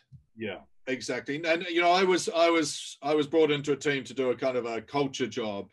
Um, a rugby team in the uk you know you know were very well respected. Previously had done very very well. They were kind of struggling. Um, um, and i was brought in and i did a couple of sessions with them. And then the third session trying to arrange it somebody stood a, somebody forgot to let me know and i'd driven i drove uh, half the country to be there and there was no one there oh, sorry about that. And then it happened again. And I walked in the end from that job because I said, I can't help you. You know, if that's the way you manage, if that's the way you manage me, that's the way you're managing everything. Um, and of course, that team has never performed to its level. Yeah. Yeah. Never and, and, th- and there should be no surprise at all. There's no surprise whatsoever. They they will never be a good team if that's the culture, if that's the way they see things, you know. And it was set at the top, and it was lazy, and and uh, and it was unfixable unless there was a, a, a personal transformation and realizing actually that's not the way things need to be run around here and the example that was set. And uh, you you just can't have excellence without it.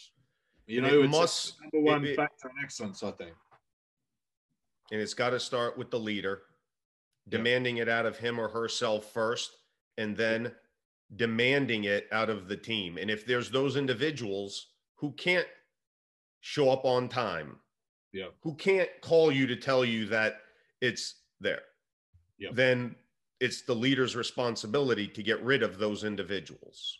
Yeah yeah james sacrifice. Chapter 11 we talked about selflessness earlier. You had a great you had a great story there of, of an, a young man who, who's just about to make his all blacks debut. Now, in, and I love that in sacrifice, you, you talk about, and you had mentioned earlier, find something you would die for and then give your life to it. But you, you give the story of Benson Stanley about to make his all blacks debut. And Benson says, I was in the hotel when one of the senior guys comes up to me, tapped me on the shoulder, and gave me two questions to think about. First, what do I have to offer the team? And second, what am I prepared to sacrifice? Hmm. Yeah. Butch Jones works at Alabama football, is a good friend of, of mine and of ours at the program. I stood in the back of a hall before a game and I remember him getting up in front of the team, Coach Jones getting up in front of the team and saying, effort is the weakest word in the English language.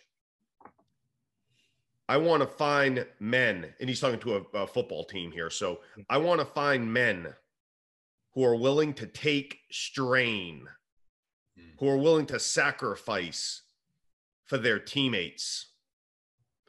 And I read that story about Benson Stanley. It reminds me of Coach Jones. But those are two powerful questions that senior on the team asked him about to make his debut because I believe we live in a culture, James, which is, hey, what's your organization going to do for me? Mm-hmm. And here the questions are, no, no, no, no. What are you going to do for us? And what are you willing to sacrifice to do it? It's powerful. It is, and and I think I think they're brilliant questions. Um, uh, they, I believe they still do it, but they're the core questions that that any new member comes in, and it, it's a rite of passage. They they need to stand up and and declare themselves and actually answer those questions in in public and and in front of the team and just the team. Right, coach is not there, so it's just the team. Um, just the players, and then then the the uh, the team perform a haka for for the young players, and they're part of the team, uh, having been having been through this process. And I think the the you know young men treat this in in many different ways, but but I know that some of the the areas they go into, it's not just a sacrifice like I can't you know have a couple of pints on a on a Friday night or or um, miss a couple of trainings or whatever it is. It's also I think I think if you look at it as a human being for a moment. Jung talked about the shadow side, the, the dark side of our existence. You know, the, the irritability, anger, the malevolent streak we can have, cruelty. And we and and that real freedom comes from owning it and realizing that we're capable of all sorts of things depending on our decisions.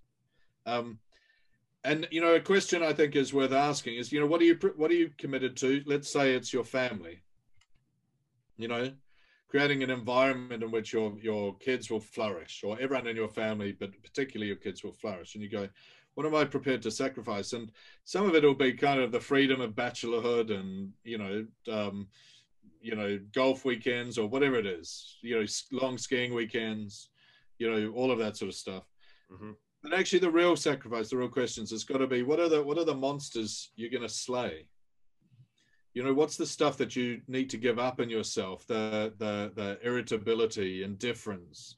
In the uk irony is a good one. Well i don't really care anyway. Cynicism self-sabotage. You know you, you know all of the stuff that stop you being 100% there and and present and committed um, to, to to what it is. And i found that it's a it's a fant- in terms of you know i do i do um, so, you know, some one-to-one kind of coach coaches on a one-to-one, and often that personal transformation side of it, without it being too kind of therapy-like, it, there, there, there are some challenging questions just around, you know, what is it the stuff that actually it's worth kind of sacrificing on the altar of success, if you like, giving up. And they don't, it's not necessarily the good stuff always. It can also be that negative side of things because they're kind of indulgences irritability impatience gruffness um, screaming at your you know screaming at your players you know um, treating them mean to keep them keen. You know what are, what are the different sort of strategies that maybe you, it's time to grow out of personally? And they can be really good questions i think for any any human being i think any parent because um, we've all got that stuff you know we've all got the dark the darkness if you like. And and unless we shine light on it and we're prepared to negotiate it in a different way then it's got a greater hold on us than than we think i think. So i think there are different aspects to that to that sacrifice.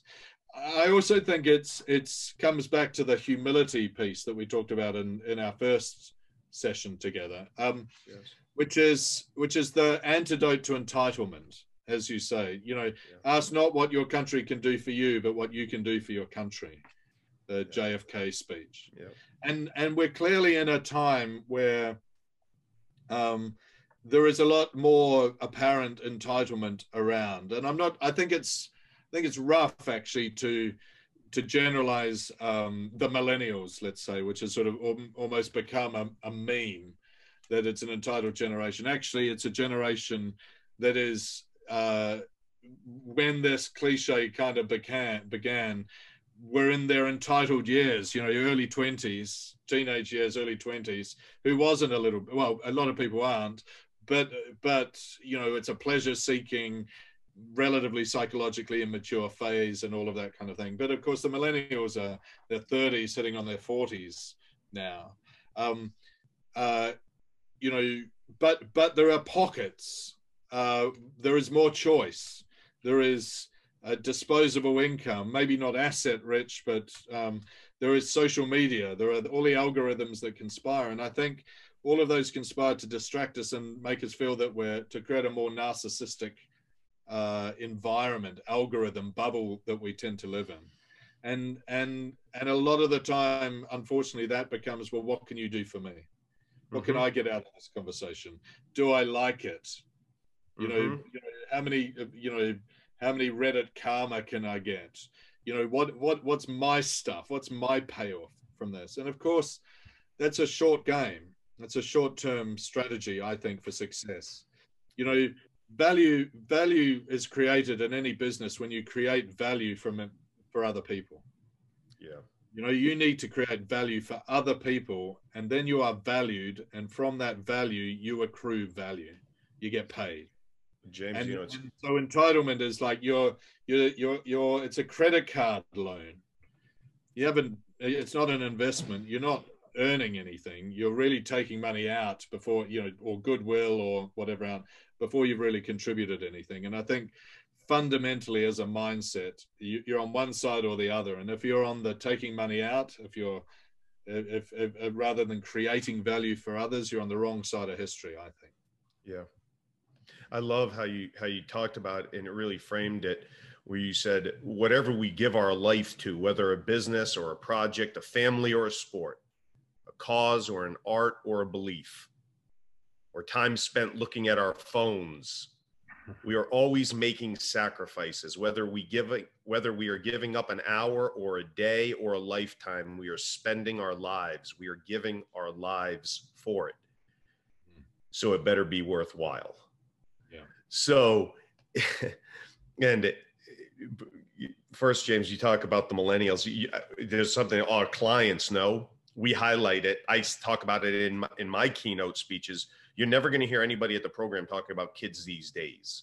First of all, one of the quote unquote kids these days have saved our lives in the military. Number one. Number two, was kids these days, we're the people raising them. You, oh, you want to know you want you want to know why kids are entitled? That's because you're entitled, parent. You want yeah. you want to know why your kid looks at their phone all the time? Yeah, because you are. That's why. Like, yeah. stop. Stop blaming the kids these days. But but getting back to the idea of sacrifice, though, I, I think that that is just key about we have to have be very cognizant, very aware of how we are. And, and I use this term, I say, yeah, most people understand how they're spending their time. Really successful people look at it as how they are investing their time. Yeah. Yeah. Yeah. I think that's a nice way to look at it. And, you know, life is brutally short. You know, it is fleeting and and there, there was a I um, you you you might have heard it before. I hadn't heard it, but I but I um, uh, and I've, I've sort of reprocessed this. I heard it in a speech uh, that that a colleague gave, and you know your life as a week. You know, Monday you're age naught to 10 mm-hmm. So you know our kids, roughly speaking, in the first ten years. Um, you know, on Monday, Tuesday, ten to twenty, Wednesday, um, 20 to 30. Thursday, 30 to 40. Right, Friday, 40 to 50. I'm in my 50s. Welcome to the weekend. And I hope it's going to be a long weekend. You know, yeah. you know, my working week is kind of done. And yeah. I'm down to the last weekend. What am I going to do with my weekends? It's my valuable weekend. Um, how am I going to spend that time in a way that fulfills me, that that makes a difference? Yeah um, that makes a contribution to my kids. You know, these are the good old days. Right now, these are the good old days. And and do I spend it kind of, you know, with my feet with my feet up on, you know, on a couch, you know, flicking through, you know, YouTube videos of cats? Well, if that's what I value, absolutely, that, yeah. that's fine. Yeah. But but um, a, a sense of urgency about life, and and this is one of the in the C-suite, this is sort of one of the things that cadence, uh, uh, you know, the, the pace an urgency, a kind of a, a, a work rate, um, a productivity is incredibly important in any life. You know, we have to, to, to not be complacent about that aspect of it. You know, life isn't as simple as just keep your head down and work hard. Luck comes into it, circumstance comes into it, all of that stuff. But if you don't work hard, you don't make the luck.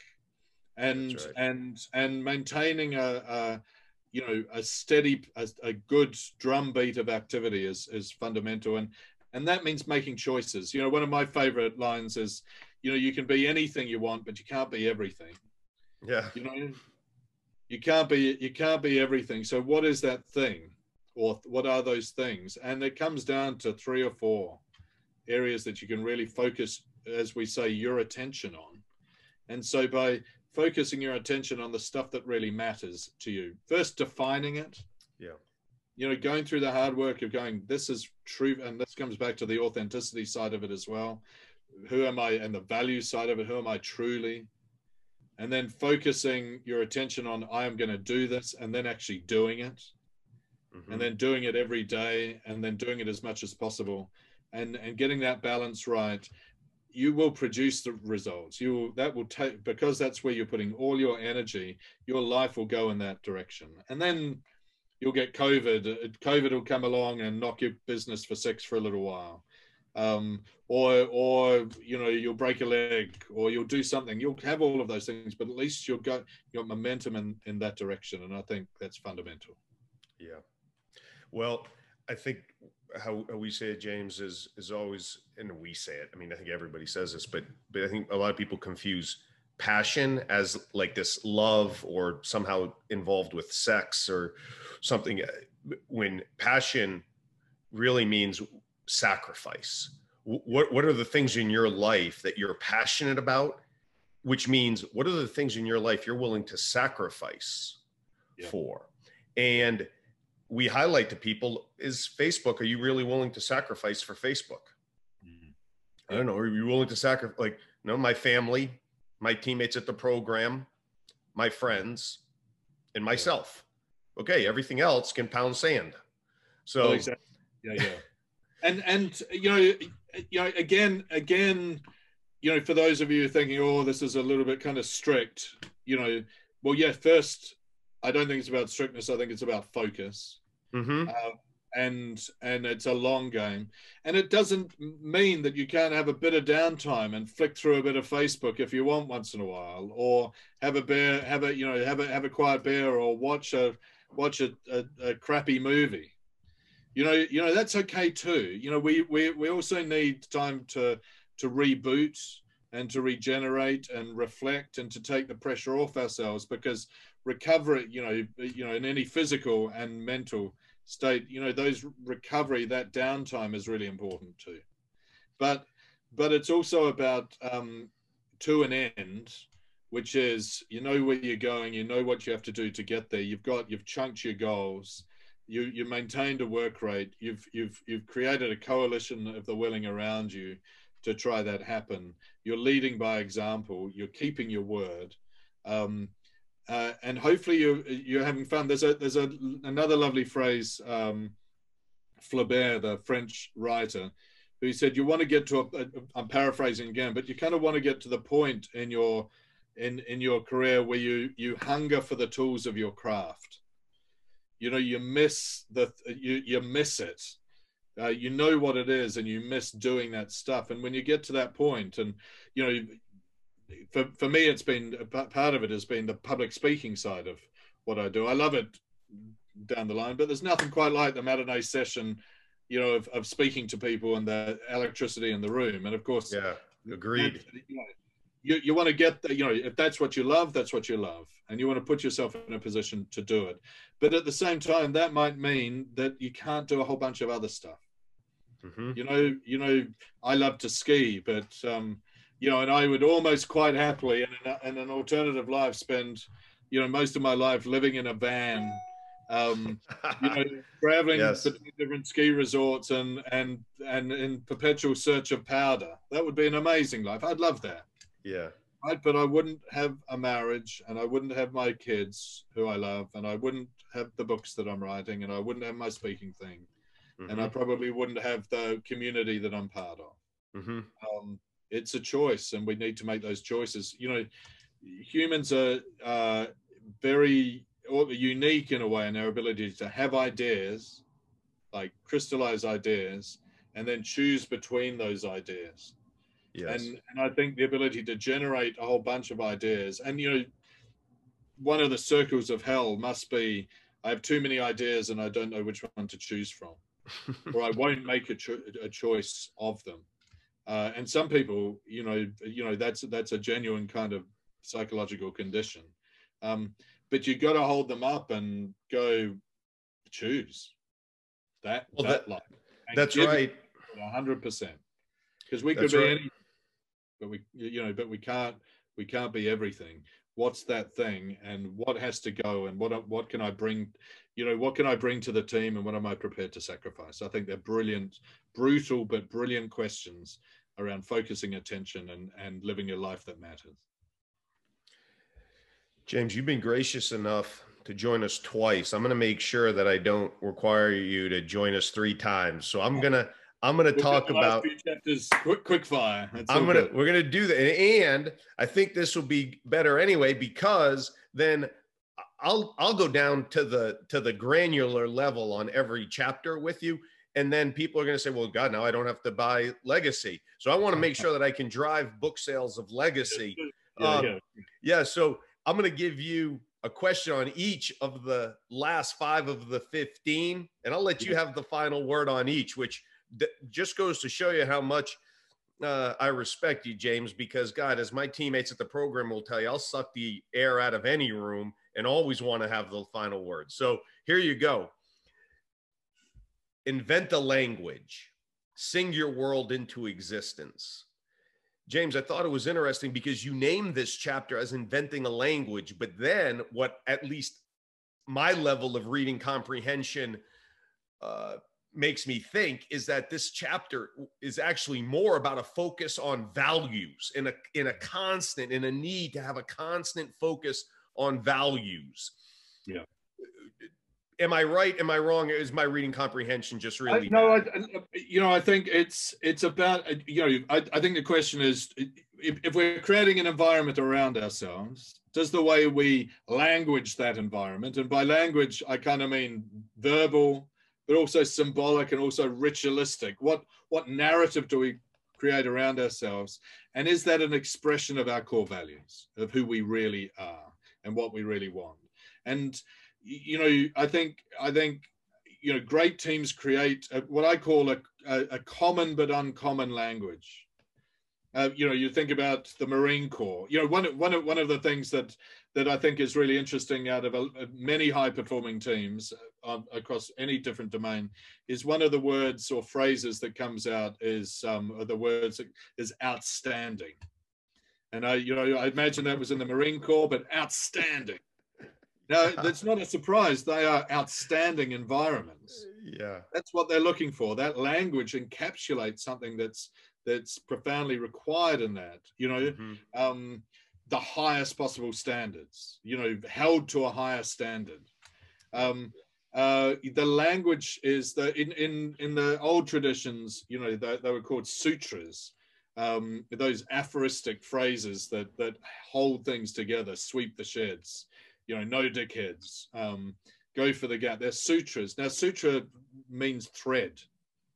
And, and, and it's a way a culture, a philosophy is woven together is through, is through language. And you can't really see culture, but you can see it manifested. And it's manifested through the way we speak, certainly the way we behave, but that's shaped by the environment around us, the way we speak, mm-hmm um, the symbols, the badges, the medals, the the flags, and also mm-hmm. things like like um, uh, rituals, like the haka, mm-hmm. or um, Monday morning meetings, mm-hmm. or fist bumps, or high fives, or um, the way we celebrate. You know what are those repetitive kind of behaviors? And and that's really what i mean by that common but uncommon language. What are what are the ways we express our values in that environment? What how do we and surround ourselves? We talked before about kind of online algorithms where these worlds within worlds exist. You can be pro-Trump or anti-Trump or a, a pro-vaccines or anti-vaccines. You can be, you know, Texas or you can be California. And if you're if they are your key words, that's the world that's going to be presented to you online, and you will become more of that because yeah. you're being conditioned by that environment, by that language around you. And very scary. And if you're deliberate about it mm-hmm. in the way you construct your environment. Um, mm-hmm. From a leadership point of view, particularly within a small team environment, or even within, like you say, we don't talk about it's hard, it's a challenge that's that's a way you've reframed the experience for your child, for your boy, or for your, for your kids and for yourself about you know how you how you face difficult situations, and and um, and I think it's really really vital. Just very quickly because I know we don't have a lot of time, but the the, the one of one of the um, th- this is one for the coaches uh, really that one of the process I've used has been really successful is um, it's kind of BS bingo, if I can put it like that. Um, BS bingo comes from it's a joke from conferences where you write down buzzwords like bingo. If, if you know, I, am not sure what it's mm-hmm. called. yeah, US. bingo. Yep, bingo. bingo. Um, and and you write down your blue sky thinking, out of the box, paradigm shift, whatever they all are. Yeah. Um, uh, and then you in the conference, you're supposed to kind of cross them out and then stand up and yell BS or worse at yeah. that point. That's the yeah. the. Yeah. Um, but it's actually really interesting if you if you run a team session and you go, what's the language that doesn't help us? You know, we blame the referee. It wasn't our night. You know, the weather was bad. Whatever it is. You know, a bit tired. End of the season. We're in a period of rebuilding. Know all of the excuse phrases that you justify not performing well enough through. Yeah. And you workshop that, you brainstorm that, and then you get it down and you create a kind of a bingo card with that language, and you work out some way to define it and to have people call each other out. Yeah, I like it. Two weeks later, no one's using that language. Right. That changes the dynamic within that environment. And then if you introduce new language at the same kind of time about the the way we talk about stuff, and you repeat that, um, you create your own sutras then then the expectations that you set within that environment, the standards and expectations within that environment shift. Yeah. They shift and they change behaviors. They alter people's behaviors. And when you've altered people's behaviors, you get a different result. Um, so it's possible to shape your environment through language in its broadest sense, but it's got to be based on your values. It's got to come from who you deeply are.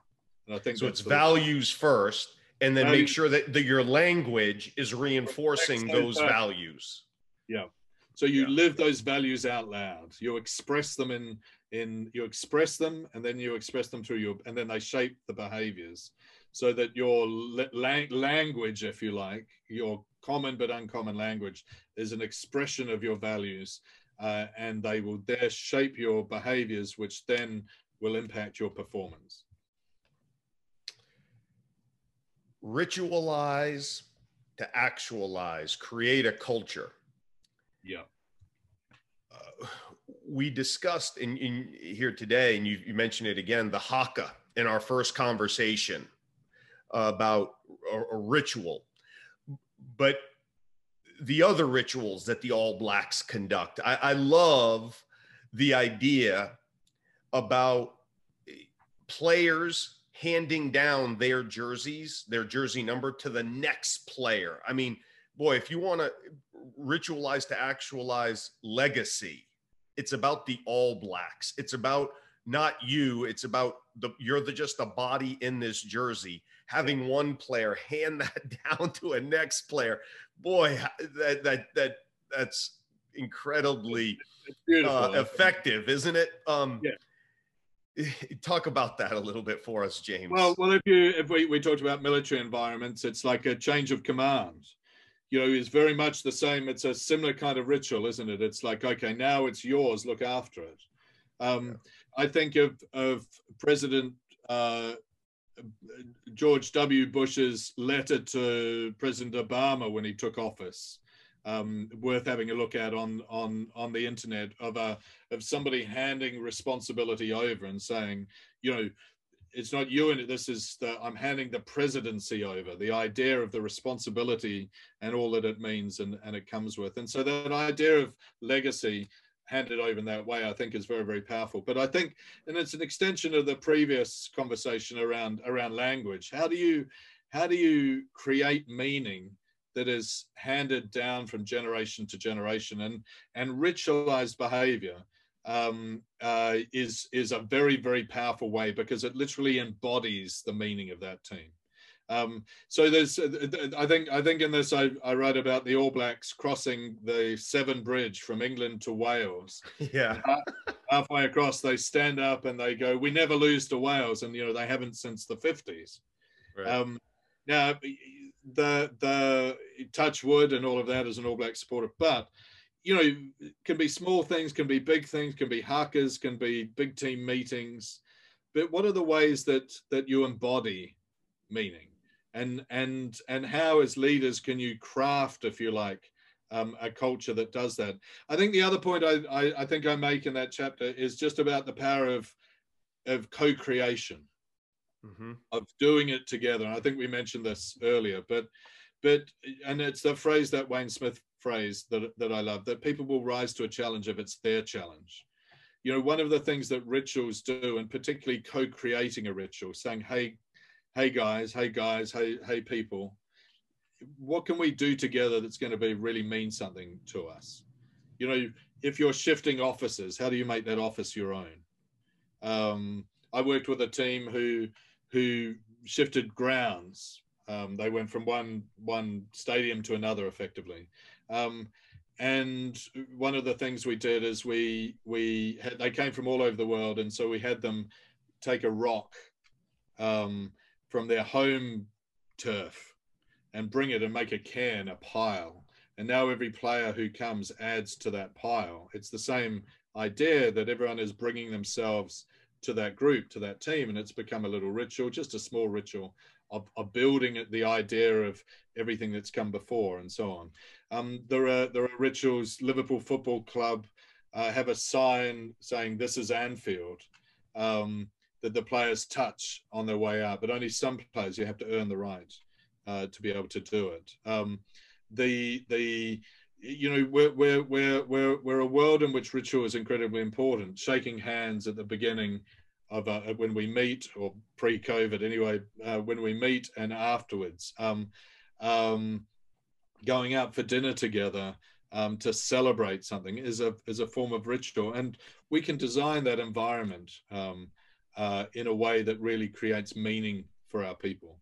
Uh, and I think I think it's a very good tool, um, but I think it's also an, a very important kind of anthropological imperative, if you like, for you know, if you think of leaders as not just leaders of a team, but kind of leaders in life, uh, marking moments, signifying something. Um, it's a very important part, I think, of, of, of that holistic view of what a leader is. Chapter 14, leader, lesson on leadership 14. Be a good ancestor. Plant trees you'll never see. Yeah. James, I, I, I think about my father when I when I read this.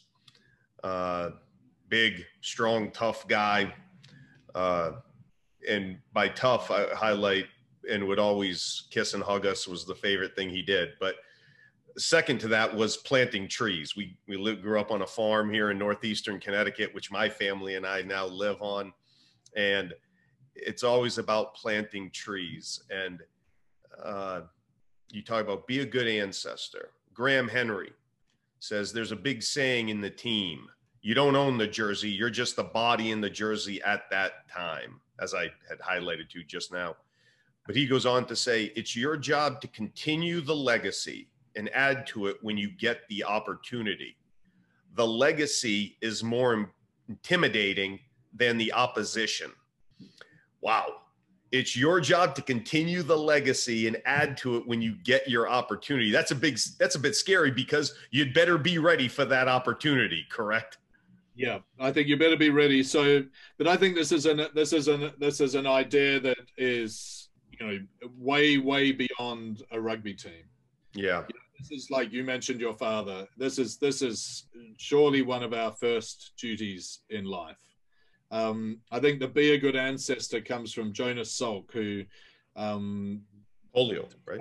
Polio vaccine, and he gave the the intellectual property um, away. He could have made a fortune from it. He, I think he did all right anyway, but he could have made he could have owned the market um, and he gave it away with the line, you know, my, our first responsibility is to be a good ancestor, is to, is to do it right with our time here in the team, which is a global team. And this isn't kind of communism or socialism. This is contribution. This is community. This mm-hmm. is the idea that there is a genuine sense of connectedness to, to what are we going to do, you know, with our time here on earth, for earth, for each other, you know, because that's, it's, it's not an altruistic thing again, purely. It's also because, that's where real impact comes from. For, for thinking like that. And and you know the I, I had a really interesting conversation um, uh, with uh, I, again I, have I've been working in Nepal and and uh, doing uh, a lot of work around uh, uh, Sherpas and mm. climbing Everest and, and all of this. And mm-hmm uh, one of the, the wise men, Hindu wise men I came across, uh, was really talking about, he was talking about horizons. He was saying, listen, hell on earth is when you have a short horizon. You're hungry and you just need to eat.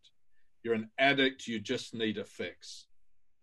And then you might have a horizon, you're looking forward to the weekend. You know, but that's not much of a life. You know, you're just doing a weekend to paycheck to paycheck, weekend to weekend.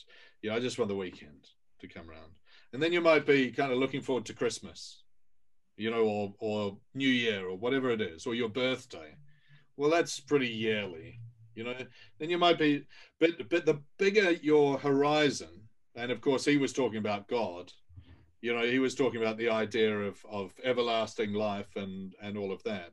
Mm-hmm. But but whether that, whether you're a believer in that or not, I think almost the psychology of it is the longer your horizon, the bigger the life you tend to lead if you're thinking yeah. about how can I change an industry, how can I change the world, how can I, it, it's not about me, it's about, um, you know, preparing my son or my daughter for the path.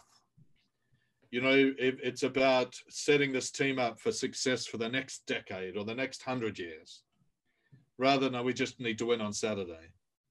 Um, mm-hmm. Um, then you live a yeah. profoundly different life, and yeah. and it's the, your focus shifts your focus shifts and your focus becomes a much uh, more purposeful, um, more powerful, more more committed um, mindset uh, because you're up to big things, and yeah. and big things call for call you to play big, and they yeah. and they that creates demands, and we either and we rise to those demands. Yes. Um, and so so rather than thinking we'll just win on Saturday, say, if you're thinking actually my job here is to is to create the foundations for a dynasty that's going to last 100 years you might lose on saturday you might win on saturday but probably you'll you know if you keep your job as a coach you know and it, it, it's one of the bugbears i have around modern coaching is that there's so it becomes such a results oriented business that coaches can be out on their air before they've had a chance to do what's required for that environment at that for time. long term success. For long term success, and it yeah. happens a lot in football and soccer, um, where you know the shortest job to job ex- expectancy in the UK, I think, if I'm accurate, is to be a Premier League football manager. Yeah. Like 18 months you got, if you're lucky. Yeah. But that's crazy. That's yeah. bonkers, crazy, because you're just getting a little ripple on the pond uh, in terms of the difference. You know, great, great leadership really is about creating the conditions for sustained success.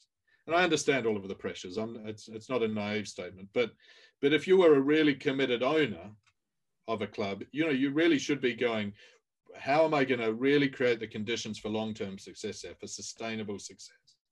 And that takes um, a, that that takes going back to the fundamentals, and it and it means having a purpose that's that's a much longer term horizon. I think. Plant and trees you'll never see. Plant trees you'll never see or never sit in the shade of. You know, play big. Um, have a, have a view for it for, for your place here in eternity. um, because because actually the the the irony, the paradox is you'll make much better decisions here in the present. Um, yeah. With, with that kind of mindset. And you think about Japanese business, for instance, um, or Chinese government right at the moment. The long term view of that is profound and profoundly powerful. Um, and I and I think there are a lot of um, I, I, think there I think there's a, a, deep requirement at the way because you know the Earth is facing many challenges at the moment. You know challenges of of population, mm-hmm.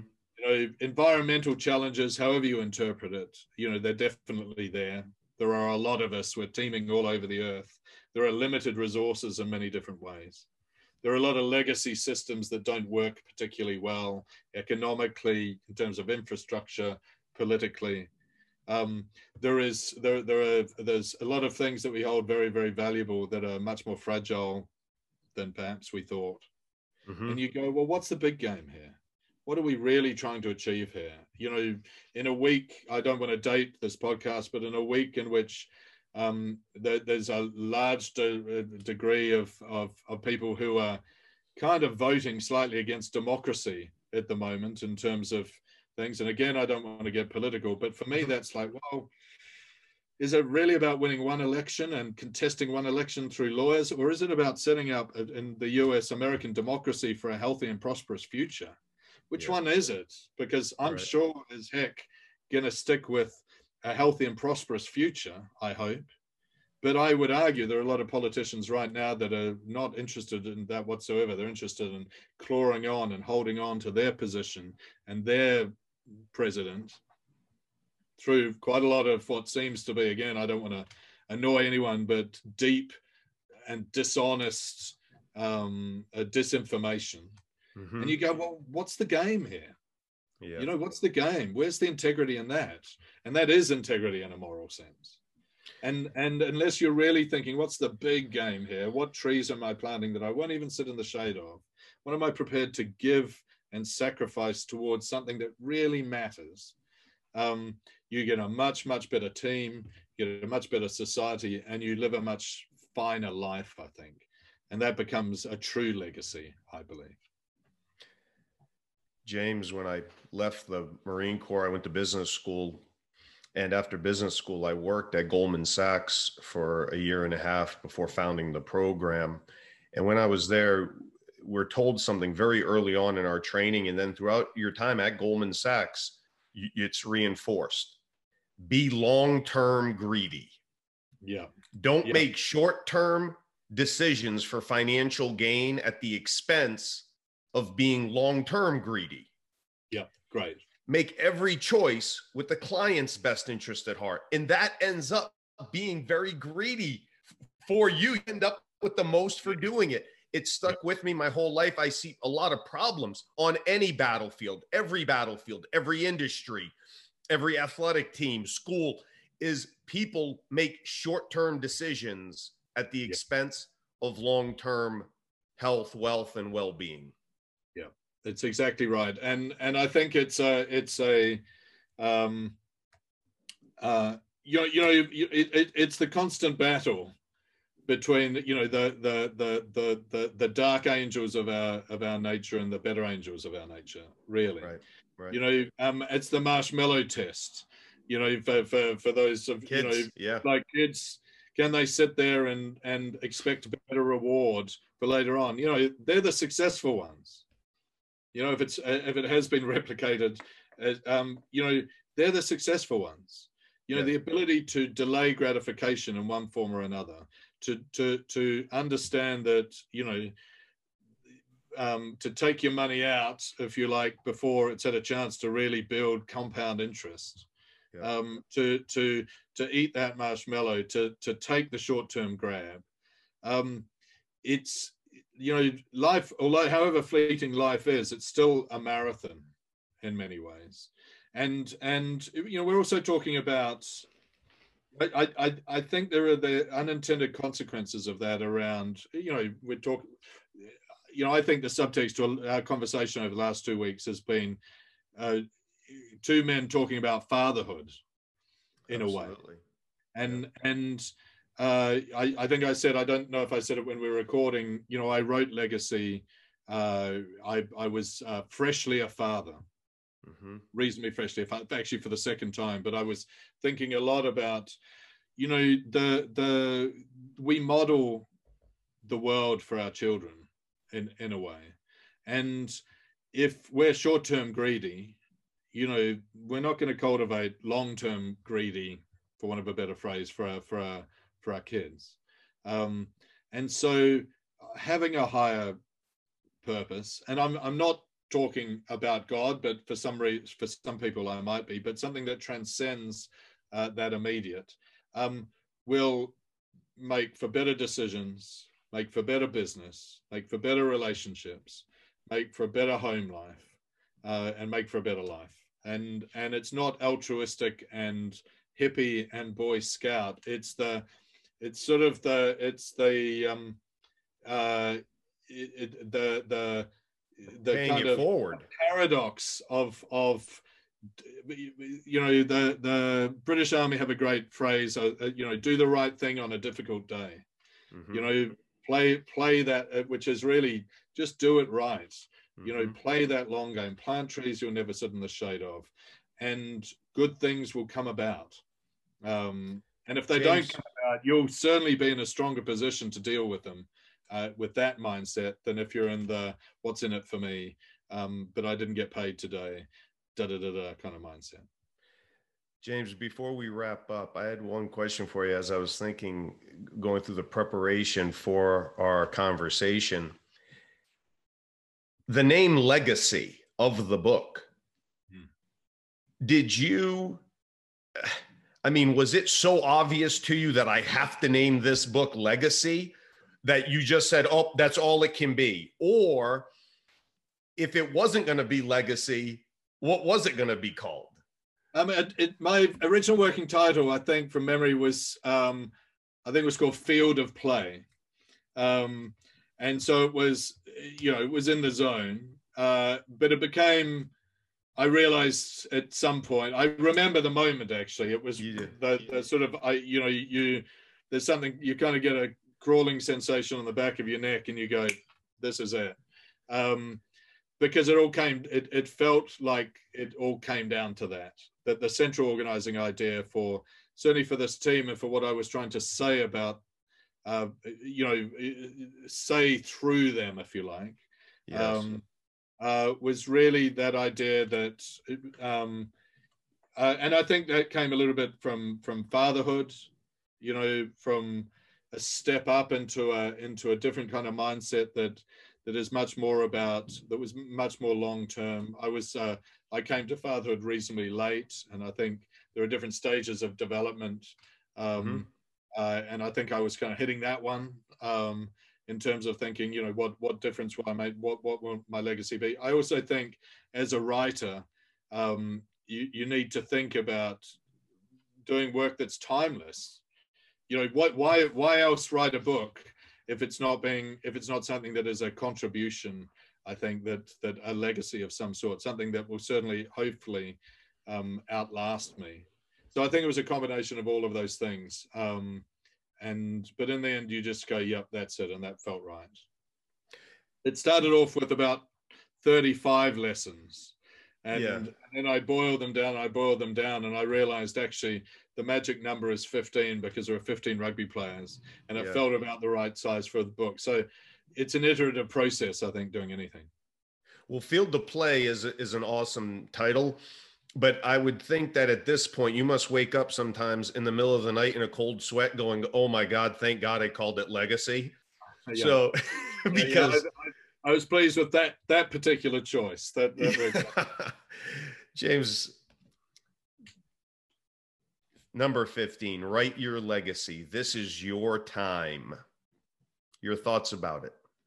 Well, this is really a, a recap.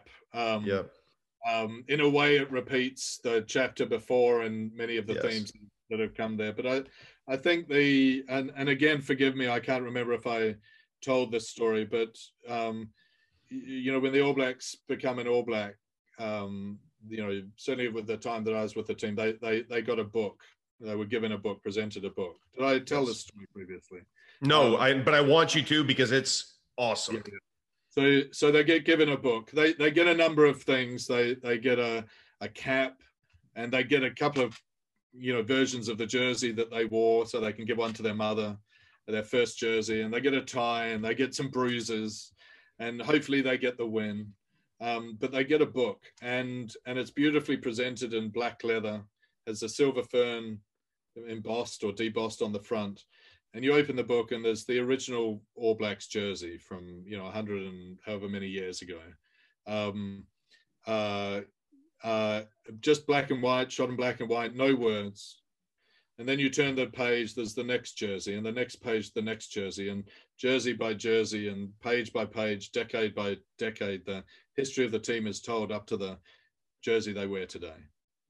Um, you turn the page, there's a there's a, a bit of a design um, uh, it's sort of a tree that's growing with its roots and the values, and it kind of comes up. Um, that sort of depicts, if if you like, kind of the the ethos, mm-hmm. um, humility, excellence, and respect. And then you turn the next page, and the pages are blank. And then you turn the next page, and the pages are blank, and the pages after that are blank, and all the pages are blank to the end of the book. And what the blank pages are telling the young players is is this is you know this is your time. This is your moment. This is your team. Um, this is your opportunity um, to represent all those who have come before you in this lineage and all those who will come after. So you know what will you bring to the team and what are you prepared to sacrifice? And i think it's a beautiful it's a beautiful thing. Um, it captures the idea of legacy and the idea of that team obviously. Um, but it, but I think it, it captures that bigger idea of legacy for us all. And and you know, a legacy isn't something, excuse me, that's created in the past for us to live off today. Mm-hmm. You know, it's something that we get to create together now for tomorrow. Um, and that's our primary responsibility, I think, as leaders, maybe as human beings, is is what will our legacy be? What what what will we do with our time in the metaphorical jersey? You know, what will we bring? What plant? What trees will we plant that we never sit in the shade of? Who will we inspire? What what will we stand for for the next generation? How will we, we lead our time? Uh, you know, in, in our time, and what impact will we make? And I think they're profound questions, and I think they're important questions, um, not just in business, but in, in fatherhood, in parenthood, in coaching, you know, in in in, in life, because you know we're not here for a long, particularly long time. You know, welcome to the weekend. I hope it's a long one for me. Um, uh, and I think those questions of what we devote our life to, um, and uh, and the therefore the impact that we can make on on those around us and sort of concentric rings around us, is for me certainly the most important question we can ask ourselves, and and everything will radiate out from that you know that should become a central organizing idea for for all the other decisions that we have to make in our life. But if we're sticking to that or, or we begin with that as a question um, then the answers are good answers um, or at least the best answers we can come up with. And and so so that's really what i what where i wanted to kind of leave the book and in posing that challenge i guess uh, for, for everyone. You know when we tur- turn up for work on monday morning you know, what can we bring to the team? What are we prepared to sacrifice? How will we leave our jersey in a better place? Um, what will our legacy be?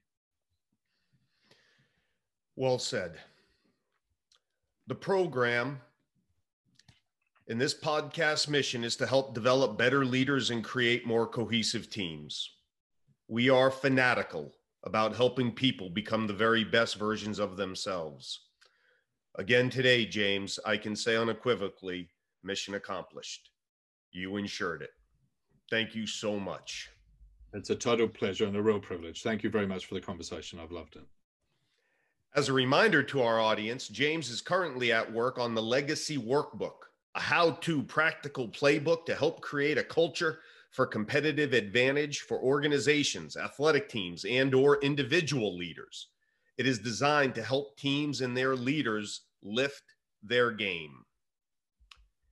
In closing, being a warrior has nothing to do necessarily with the military. or certainly male or female. There are warriors in the military, but so too there are warriors teaching and administrating in every school, in every district, in every state. As legacy and James made clear, there are warriors coaching and playing rugby. There are warriors coaching and playing football. There are warriors on every softball and baseball diamond and on every soccer pitch, in every basketball gym, hockey rink, and on every wrestling mat, on every athletic team. There are warriors in every company, in every industry. And there are also victims, which are you. Warriors embrace adversity as an opportunity. Warriors know that they may not be at fault for where they are at, but they are still fully responsible for where they are going. Warriors never finish second to themselves, they do their very best. Warriors do not care for one second about social media or likes because a warrior does not care about their reputation. Reputation is what others think of you. A warrior cares about their character. Character is who you are when no one is watching. Warriors have a growth mindset. I can and I will get better. James writes, quoting an old Greek proverb a society grows great when old men plant trees whose shade they will never see. While better people make better All Blacks, they also make better scientists, CEOs, entrepreneurs, bankers, private equity investors, lawyers, advertising agency executives, butchers, bakers, and candlestick makers. They make better mothers, fathers, sisters, and brothers, better teachers, politicians, and friends. Better people make better teammates. Better people make better team leaders. And together, we can make a better world. I challenge you to commit to it. Not in 2021 as some type of New Year's resolution. I challenge you to commit to it today. We can make a better world. Make a commitment to be great teammates and great team leaders. Make a commitment to be a warrior on whatever your chosen battlefield, and then go and do something to make it a reality. The first 15, as outlined by Mr. James Kerr during our conversations with him, is a great place to start. For our listeners, the program book can be purchased on Amazon and Barnes and Noble. So too can Legacy. To sign up for our monthly letter on leadership and to learn more about the program and our leadership development and team building services for your own team, go to theprogram.org. Follow us on Twitter and Instagram at the program org and on Facebook at the program org and at we do one more. And on LinkedIn at linkedin.com forward slash company forward slash the dash program dash LLC. Finally, if you have enjoyed today's program's podcast, please leave a review of it on whatever platform you have accessed it from. Thank you and attack.